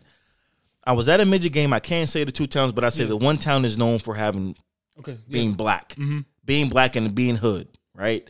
Versus a town that's all white. The coaches the whole time are blaming us for things their kids are doing in the field. Typical football shit, bro. They called our last time out at the end of the game. There's 13 seconds left. Coach runs onto the field, tells the players, "It's not y'all fault. It's these refs' fault. These white people never wanted y'all to win." He starts pointing at the, the crowd of people, yelling at them, like these refs never gave a chance because y'all are white and we black, right? Already setting a bad example for the fucking kids, right? Game ends. The kids now on this team are talking shit to the kids on the other team. We said nobody shaking hands. Something's gonna happen, right? Immediately, fucking parents start jumping over the fence, running onto the field to go fight the other parents. Some Now, a, football? a now a full blown brawl is broken out Friday Night Tights. right? Full blown brawl is broken out, and I can see, and I can see the reason I say I be, I be sitting back and watching these white people be like, look, they go them niggas again. These white people look like they were fucking terrified, bro, because they ain't never seen no shit like this before. It's a full blown brawl. You got you got women with babies in their arms Can- going to throw punches, Can I get some pushback? huh? Can I get some pushback? Like not to not to not to Sure. like that, not to that situation, but the situation in general. Like when you said people were looking scared, just to give pushback. I seen a video though, like of this this black this black special needs kid getting gripped up. Oh yeah, by that white guy. Yeah, Yeah, I'm that's like- just crazy. And it's just like the same aspect. It's like I feel as though like this in the same sense that maybe white people are scared of um black people from the inner city or whatever. I feel like a lot of black people were scared of people from the suburbs. White people from the suburbs. I never put in that context, but yeah, but they is. didn't provoke none of what happened. No, no, I get no, I Yeah. get that. He's- no, I, he's taking no, I it from that. your I'm ta- I'm- context I'm, into I'm taking, bigger I'm, taking, I'm yeah. taking from your context. Like I'm not, I'm not disregarding that. I'm saying I like that probably did happen. Like it did happen. Mm-hmm. I'm saying, but like the same aspect of like them being scared. I'm saying from the reverse side, I seen the same thing. I'm just like piggybacking off of it, saying like You think? Say it again. White folks be people from the suburbs be afraid of the people from inner no, city, and vice no, versa. yeah, vice versa. Like kid, like black kids, bro, be afraid to drive through white places. Oh, hundred percent. They're, hundred percent. They're afraid to go in, go in. Like my parents used to be terrified of us driving through town at nighttime. Bro. Your mom used to come pick you up from my house down the street in the car. terrified, bro. That's what I'm trying to say. Like it's like, and the society. I think it's from both sides, and like the the world we live in is like. What are your parents telling? You? What are these parents telling these kids versus what are these parents Yeah. telling these kids? And it's like White folks will never understand that. bro. And it's like, how like there's I, I just don't want to. That's all I'm saying. That I don't know what to say. Like that's crazy. You want to know why? Why? Because of the shit you see on TV. Facts. Facts. Definitely. And look, for me, in that situation that I'm just talking about, it just happened. We in 2022, it's Mm-hmm. a full blown brawl happening. All that's going in my mind is somebody about to start shooting somebody. Oh, yeah, yeah, That's yeah. all I'm thinking in my mind. Somebody is about to start. you was in the middle of that somebody. joint? Fuck no, I wasn't in the middle of that. Someone shit. tried to tee up on you. Hell no. Hell the fuck no, bro. At that point, I'm. This is honest to God, bro. Old head said you threw the flag. My mindset is Right. my, my mindset is this, bro. This is now a dangerous situation. Shit like this happens, niggas get shot. I got a wife I gotta get home to, bro. And if I tell her that it was gunshots at a little league football game, I'm done with midgets, bro. Period. Period. So it was a scary ass situation for me. Like, who wants to fucking be involved in some shit, a full blown brawl, bro? And when I say like there was like 20 cop cars that came, I mean, we got cops running like it was like something out of a fucking movie, bro. Uh-huh. Something out of a fucking movie That's why I got people screaming and yelling and hollering everywhere. I'm like, what the fuck is going on? Stop! Stop! Run! Stop! Joe Biden. then you got the people from the from the booth up top saying, "Come over here, and say it to my face." Then Oh, shit, was in the, they was in the booth in the Bruh, league. shit It went crazy. Over the big mic. It was teeing off. They gotta do Little that. They gotta do that in the um. They gotta do it in the World Series. Nah, but that, that was a solid combo. That was a solid one. Um, y'all got anything else on that topic? Nah, Nah. All right, let's let's shift into um some sports talk. Let's shift into some sports talk real quick. Philly in the World Series. You want to talk about the? You want to talk about Philadelphia? Fuck you first, talking or you wanna about? Talk about the Russes Russing. we want to talk about Philly, man. All right. fuck out of here. Real quick, nah, real hold on. I gotta give my rush. Fuck I, wait, hold all on, of hold y'all, on. motherfuckers. That out was there. harsh. That was harsh. Fuck all of y'all. That's not Fuck the nah, let me Astros. stop. Fuck the Let me Astros. Fuck them cheating ass. Fuck them cheating ass baseball hey, players. Quiet down. I'm playing with you. Forget them cheating. I'm gonna say this, bro. Those Philly sports environments might be some of the best environments in all of sports, bro. Yeah. Yeah. Period. Let me ask you this: Did you expect the Phillies to go to the World Series this year? Yes. Fuck no. You lying your ass off. Yes, I did. Shut up. Yeah. When I no, I, this was no. I kid you not. I kid, no, Cappity cap, I cap, kid, cap. You, I kid you not. Cappity when cap, I cap, saw that cap. they was in no, when I saw they was in Cappity the, cap, cap, no, cap. no kizzy, no kizzy. When I saw that they was in the playoffs, I'm like, they going to the World Series. I said at the beginning of the season, bro. Bro. the beginning of the season. but Not- no, I thought they was. Yeah, I thought they was decent. They were the last. name team to five get players in. of the Phillies. Huh? Name five players of the Phillies. Bryce Harper, That's all he knows. Harper bro. Bryce, He's a capper. He's a capper, bro. Big Bryce. Bro, Cappity cap, bro cap, I, didn't, I didn't think we were gonna make it out of the wild card round. They barely got in. I think y'all had a solid squad. I think y'all gonna go to the fucking. they World barely got in, bro. But what they say, you gotta get hot at the right time. Hey, happens. Happens in sports. Hey, Bryce Harper earned his dollar. Oh yeah. If you get paid the big bucks, bro, you gotta you gotta come through like that. So he he he fits the city so well, bro. yeah, he fits yeah. the city so he's well, the, he's, bro. He's, he's the typical Philly. yeah, bro. what I'm saying? Yeah, he is. Like, you he feel me? is.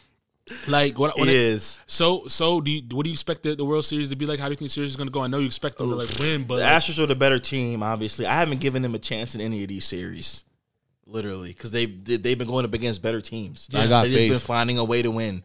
I got so faith. um I think eventually something just become it just become destiny at some point, bro. And I think this might just be one of them years yeah. for them, and it might just be their destiny to win that shit. I think and I It's- hope it's they been 11 fucking years? do. Yeah, since the title, last title was 08. Last playoffs was 11 years. Dang. So like twelve. Yeah, I mean, I, I'm giving it to them. I think this is their Eagles Patriots moment. yeah, that's what Yeah. I'm saying. It become it becomes destiny at a certain point where I you're thi- just You the baseball win? gods align with you. You think they're gonna win in seven? no, I think they're gonna win in five if they win. You think they're gonna win in five? Yeah, Yeah. like they have been, like they have been, bro. I 'Cause think they- I think they're going to steal one in Houston. Yeah. Oh, facts. They're gonna they're not gonna lose in Philly. That's how I think it's gonna go, bro. Because yo, if, if you see that yo, no other baseball environment is like that. Nah, it's different. not It's different. one. It's different. Not one. And I know playoff baseball is different, but not one playoff environment is like Philly. I think there's no sports environment like Philly. Period. No, No. matter what sports, whether it's hockey, whether it's baseball, whether it's soccer, whether it's basketball, anything. the Football. football games, the Eagles games, teams don't want to come here. Like I said, if the Eagles can get the playoffs to come through Philly, they give themselves a chance to win. It's hard for these teams to come to Philly. Number one, a lot of them is coming from the South and from the West Coast. You got to deal with the cold. Then you got to deal with the crowd that's The dis- relentless. The disrespectful. The, the players don't want to come and the fans don't want to come. yeah, they don't. They know. Oh, we got to go to Philly. Dang. It's hostile. It's loud. It's, hostile. You crazy. come there, you know what I'm? You got you got mentally prepared for two you got weeks. you got to mentally. they literally saying that like the shit is like the loudest stadium ever. yeah, The bro. way this shit's been. But when they when they when they, when they um won, I was driving through the city, right? When the Phillies won? Yeah, Mm. like I just got into the city, like right, I was driving through, and all you see is a storm of like people. Just yeah, nah, come out fact. I started cribs, seeing people coming out the come out the woodworks. woodworks, like Yeah. like you ever seen um. Uh, Land of the Dead, whatever it's called. What, Yeah. are those, what are those movies called? Where the people Yeah. just start running on Yeah. the legs. That's what it felt like. Yeah. All you see screaming, beer bottles going everywhere, people climbing. I'm like, yo, It's Yeah, crazy, nah, bro. Sunday, Sunday I was coming out. I was coming out for someplace, and I seen it. I was like, "Yo, why they got these gates set up?" I'm like, I didn't even. bro, cops Yeah. was Uh, everywhere. every, everywhere. And I'll say like that Eagles Cowboys game on Sunday night, primetime game, standalone. and it, The volume, you could hear it on the fucking TV. facts. You could just hear it through the TV. You can you can see the cameras fucking shaking side to side. You know what I'm saying? It's you can see the people at the Phillies games. Everybody's standing up. Everybody's waving the fucking towel. Everyone's Nah, like. when he- Everyone not only screaming, but like you can see their face. They're like screaming at these motherfuckers. Yeah, like screaming at the opposing savage. team. So you can feel that shit. So I think the Philly sports environment are second to none. yeah second to none. Well, I was going to ask. So does the World Series go two, three, two? Yeah, I think that's baseball changed it to two three two. So like I said, they still won Is in that, Houston. is, is that even an advantage to the home team? I mean, to the to the number one to the higher seed, two three two. I never thought that was an advantage to the higher seed. I mean, you still you could still get your game seven at home. But it's not about that. It's like you. It's almost like the lower seed has the advantage. We're going three. Well, in baseball, you know, whoever wins the All Star game gets home field. oh yeah, I forgot. I forgot about that. Yeah, So- right. You're right. You're right. Never You mind. know? It's not even about record. Scratch that. Scratch that. I forgot about that. I forgot about baseball was the Yeah. All Star game. So that's why they really be playing in the All Star game. Yeah, they'd be going hard. Yeah, that makes. I mean, sense. look, if you could steal two at home, I don't want to say you you take three three L's in a row, but you, you could steal one on the road, and then you can get you know that you got home field advantage. That you know what I'm saying? But let me ask you this: How do you think the Phillies going to hit in the in the Astros team? Because it is it's it's pretty big. And the, the stadiums are like so opposite that it's Yeah. crazy because Phillies is a that's a that's a hitter's That's a park. hitter's You know what I'm saying? So And Houston's a Look, pitcher's park. they've been playing so well this playoffs, and they they got hot at the right time, and their big bats have got hot at the right time. But the Astros is like top to bottom. They're like Yeah, they like that. Yeah. So I mean, it'll be a good matchup to see. Um, game one is, is pivotal. As always, it always is, but this one is, is extremely That shit gonna be live. Li- that's gonna be So lit. yeah, Houston gonna be lit too. Yeah, that's what I'm saying. Yeah, it's gonna be, I it's mean, gonna be it's, environment. it's definitely gonna be something to watch. Definitely. but also, like I don't know, the Phillies. I don't know the the, the, the Philly environment is just different. It is man. different, It's and you don't know if you ain't from here. Yeah, If you ain't never, if you ain't, if you haven't been around, it's the playoff environments for baseball. I- but but the regular environments for a football game, like a night game, is I think- unmatched. I think I think the, what makes the environment so cra- crazy and great is just the type of people that live in like the Philly area, bro. the They're just- Northeast, they're just nuts. Yeah, Like, and they're they're the nuts, whole like, Northeast, man, is nuts. is is look. It's cold as fuck out here. We have harsh winters. Our teams don't win a lot. everybody's right. hardworking, like blue collars. Right. Like our, our teams like our teams don't win a lot, right? So when they have an opportunity to win, we want them to fucking win more than anything else. You know what I'm saying? The Phillies haven't won shit since 08. Eagles have one Super Bowl. The Sixers haven't won a chip since 83. Mm. When when motherfuckers are in a position to win, Man, yeah. the fans want them to fucking win. And Nah, you facts. feel it. Facts. That's hundred percent. I mean, how's it feel being a Philly fan? I mean, you you felt this with the Patriots when when you was when you used to rooting for the Patriots back in the day. Um, I still root for the Patriots. Shady ass. It's team. hard. and your boy got benched too. Um, hard. What was I about to say? Uh, It's hard being a Philly fan. Whose man's? you. Whose man's? I said it off I know- camera. I know- I know you did. I I was know like, you. Mac Jones is not him. Nah, but I was gonna say, how does it feel that that all not being hard? I was gonna say that all the teams are somewhat decent. Like it's rare that it have. It's about have a- time. it's it's rare. It's a rare occasion for all like sports teams in the city to be. Yeah, it's to be it's, good. Like it's awesome for them to be in the mix is just good, bro. The only thing you want as a sports fan is for your teams to be competitive, bro. Yeah. Like I went through the process. The Phillies didn't make the playoffs for eleven years. Mm. Eagles Eagles went in the tank after they won the Super Bowl. Like it's been a long time to fuck coming, bro. facts. It's been a long time coming. So let's let's um let's jump into football, man. We talking about about the Eagles. Are you surprised that they're undefeated still? No, no, no. I'm not surprised that they're still undefeated. I think that was a great win against Dallas at home. It was.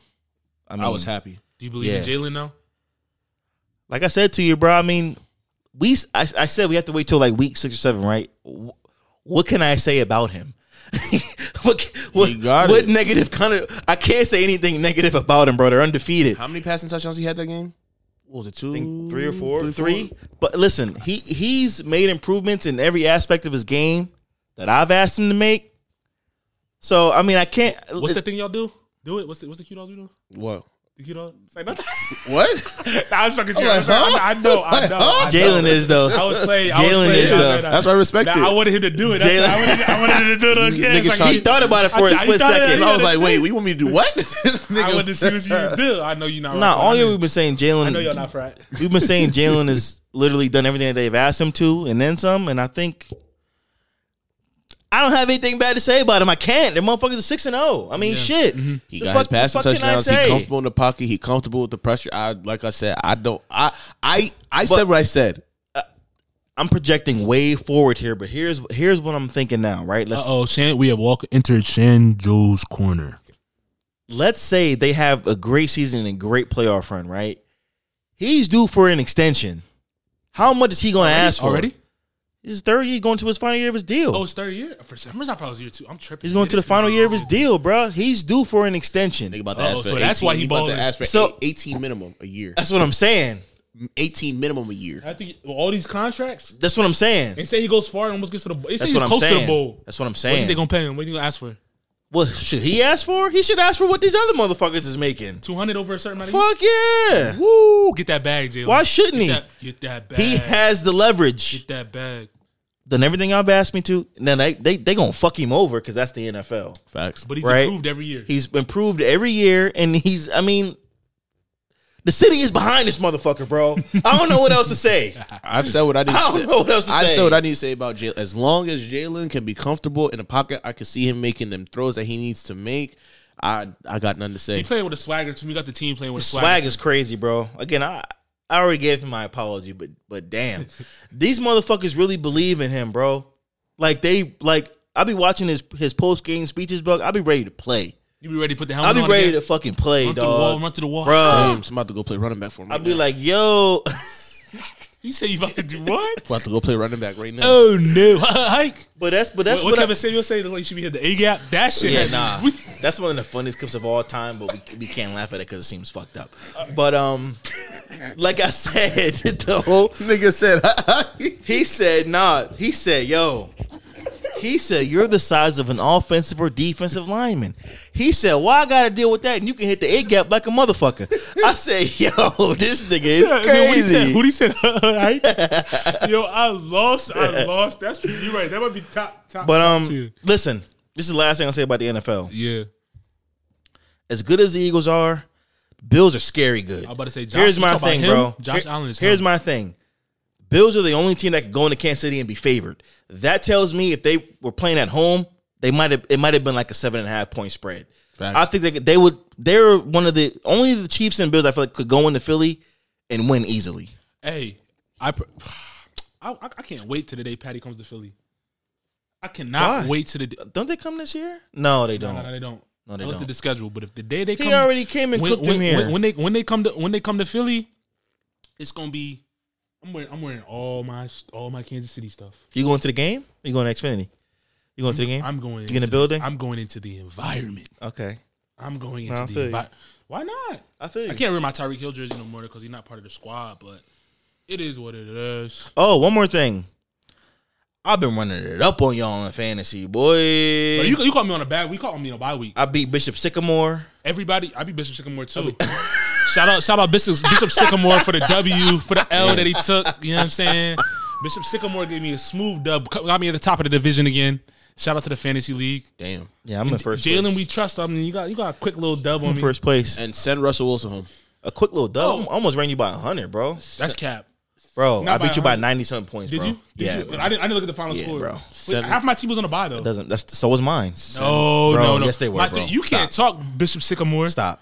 Bishop, Bishop Sycamore. I, Bishop Sycamore. I got like who? Jacobs ran like thirty points up. He had like four tubs, something like that. Adams had a couple tubs, something like that. Send him home. Our starting quarterback wasn't even in Moose, the you can't talk because you didn't want to get in the league. Yeah, you scared. I, Stay said, over there. I was talking about send Russell Wilson home. oh, you want to talk about Russ? Send him home. All right, how do y'all? He is a bum. How do you, how do you feel about Russ? He's a Is he bum. overrated? bro. Overrated. Past you his talking? Wilson, right? Yes. Yeah, yeah, yeah. Bum. Overrated. I don't want to hear. I don't want to hear no, no. I don't want to hear nothing. It's- it's- nobody. All Can right, let me give let me let me ask you this straight up. Which Russ is performing worse, Russell Wilson or Russell Westbrook? Russell Wilson. Westbrook. Wilson. Westbrook. Wilson. Westbrook. Wilson. Whoa, Wilson. All right, I say Westbrook. why? It's Wilson. what? All right, all right, all right, y'all got me going. My ears on left ear here. Why do I say Westbrook?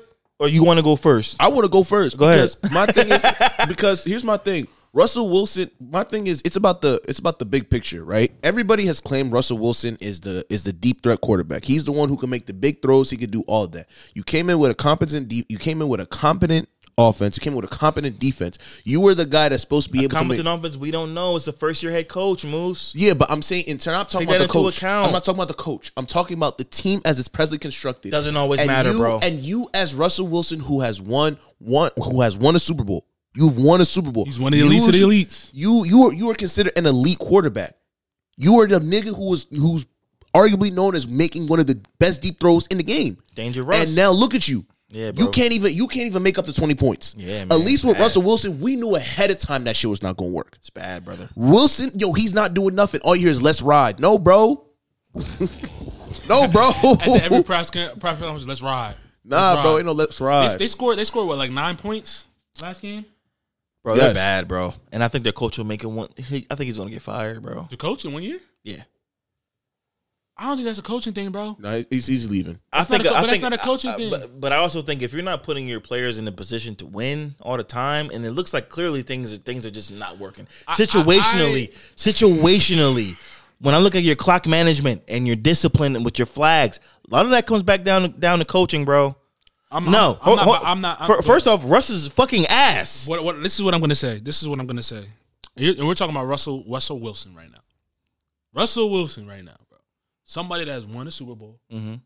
led teams to multiple division championships. Mhm. The guy's got a big deal. Two hundred plus. Don't Two- blame it on the coach, man. You ran a Russell. You run an offense before. You don't need a coach to game manage for you. You don't need somebody to make play calls for you. What were you doing all season? Why don't you and your receivers have chemistry?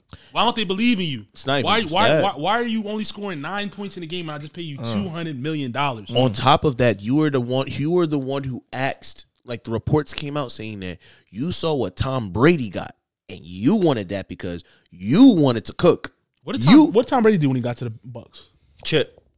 You were the one. You were the one who he asked for it. He was like, "Yo, this is what I want." You complained to Pete Carroll and the Seahawks.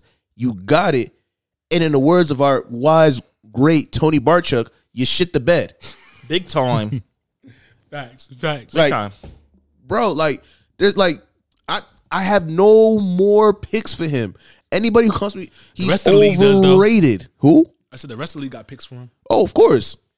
I don't want to hear nothing else. He is overrated. He is a bum in short order. He finished, bro. In short order, I'm dead. Was that a, was that a double entendre on his height? Yes. All right, real quick on Russell Westbrook, Yeah, I was, gonna say- I was about to ask you about Russell Westbrook. Shooting eight percent from three point range. Has that ever happened? eight percent, bro. No cap. I think I can go out there and shoot better than eight percent. No cap. I No think I- cap. I, think I can do it. My mid range. You know what I'm saying? I could too. He had to sprinkle that in there, didn't he, Jules? Um, but I think for Russell, bro, it's it's not all his fault. I'm not gonna say it all his fault. Their team is ass, but he he he he makes it worse.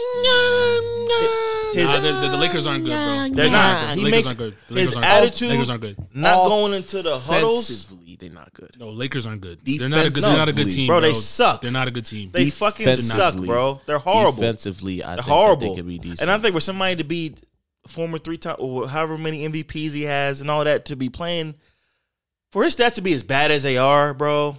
Russ, Russell Westbrook. That's bad, It's bro. bad. I don't think Russ, Russell Westbrook has to be on his own fucking team, bro. he has to play with Personally- young, athletic team people who can shoot.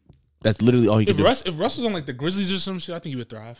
no, No, no, no, You're not hearing what I'm saying. I'm saying if he was in like a job, if he was like Oh, a if he was in a Oh, position if like he- that. okay, okay, okay, okay, Not- okay, I'm, not, get what you I'm not saying I'm not saying if he was added to the grid. I'm saying if he's like if he was running the because what do they do down there? They sh- like up and down. They don't even run really off. They just be going, bro. If you watch the Grizzlies play, they're just up and down, pulling, driving, kick. Like they Yeah, play but in the he flow of the literally game. can't score. He But it's can't. But it's not even. But I'm saying that the style of the play that the Grizzlies have, bro. If he's just attacking the cup and they have shooters around him, all right, that's what I'm saying. I just bro. That's they're, what- that's what- they they they're literally giving this man open jumpers, bro. Like like they're- Nurkic is. They're backing they, off on, of they, on this his, nigga. they on his Ben Simmons stuff. like bro, Nurkic and he is- ass too. His bitch ass. Nurkic, Nurkic is looking at him. Nurkic is looking at them get the ball in the corner, Fuck, and he's fuck him, and bro. he's turning around Fuck Ben to the Simmons, rebound, bro. bro. What the fuck, Ben Simmons, dog? You yo, you owe the Sixers their fucking money back, dog. Like run them their fucking money back, bro. You still just as scared as you was as you was when we playing here in Philly, dog. You still a sh- scared little bull. You got eleven points through three games. You a clown. You got 11 and three, and he's I mean, starting. I'm not surprised. I'm not surprised. I Neither. thought he was gonna thrive. No, he's running from offense. He's running from offense. I thought he was going to be able to thrive with this team because now you ain't got to be the man no more. you more. got no excuses. He's running from offensive responsibility, bro. What do you think's about to happen this season though in the NBA? Like who's gonna run the table? Oh, it's Clippers. On the lowest of keys, it's the Clippers. Lowest of keys. It's gonna be the Clippers. Clippers gonna beat the Warriors. Kawhi back, right? Yeah, Clippers gonna be. Clippers are I going might to agree go with to you the on that. Clipper. Who's on the roster? I haven't really. wa- I, John Wall, John Wall, as, at the point. healthy. I forgot they had John. That's why I'm They're- saying. bro, They had the bro. they're- That's what they're- I'm saying. they're- bro, oh their transition game yo with him running down the middle of the floor because we forget how fast that motherfucker. but we is. haven't seen him play in 'Cause so three long. years, right? They're a totally different fucking team with him on, on the team, bro. He still got it. He gets them an easy ten points just in transition, just running the floor for himself. Yeah, man. I miss and you got a healthy play. Kawhi. You got a help. Paul George is probably the healthiest he's been in years. Wow. And then they have the wings still. Then they got you, then you got your role players. You got your Batums. Yep. You got your uh, Reggie Jacksons. They got Nick Batum, You got your um. You got your your Zubac who could just hold down the middle. They They, have the deepest team in the league. They got a roster. They have a great team. They're going to win a chip on And, the um, lowest of keys. Nah, Giannis and them got something to say about that. And I'm gonna Bro. say, I'm gonna say, watch out for Ja coming to take that MVP this year. And also, Facts. fucking Pelicans, dog. Oh yeah, they a playoff team. Pelicans can be a, a, a- Zion. a legit playoff team, Zion bro. hooping, bro. Legit playoff team. But he got injured. Bro. Um, the Knicks are the Knicks are garbage. Also, I just want to throw that out there. They Knicks had are their one, they, fucking they had garbage. one year. They're Their fucking one year. garbage. You feel me? I can't talk about Um, the the Rockets. Cavs, the Rockets, Cavs, And don't- also, don't- bro, don't sleep on the Cavs either. and also, I'm gonna just say them Celtics looking like they're pretty good still. don't Yeah. sleep on the Cavs. Oh, we're not sleeping on. Don't sleep on the Cavs at all. They got a squad.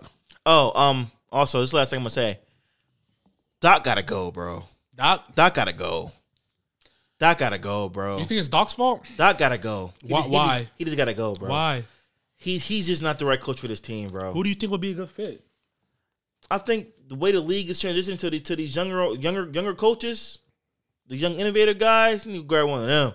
Bring me Penny Hardaway. I'll take it. Doc That ain't it. serious. I, th- I feel. I don't know.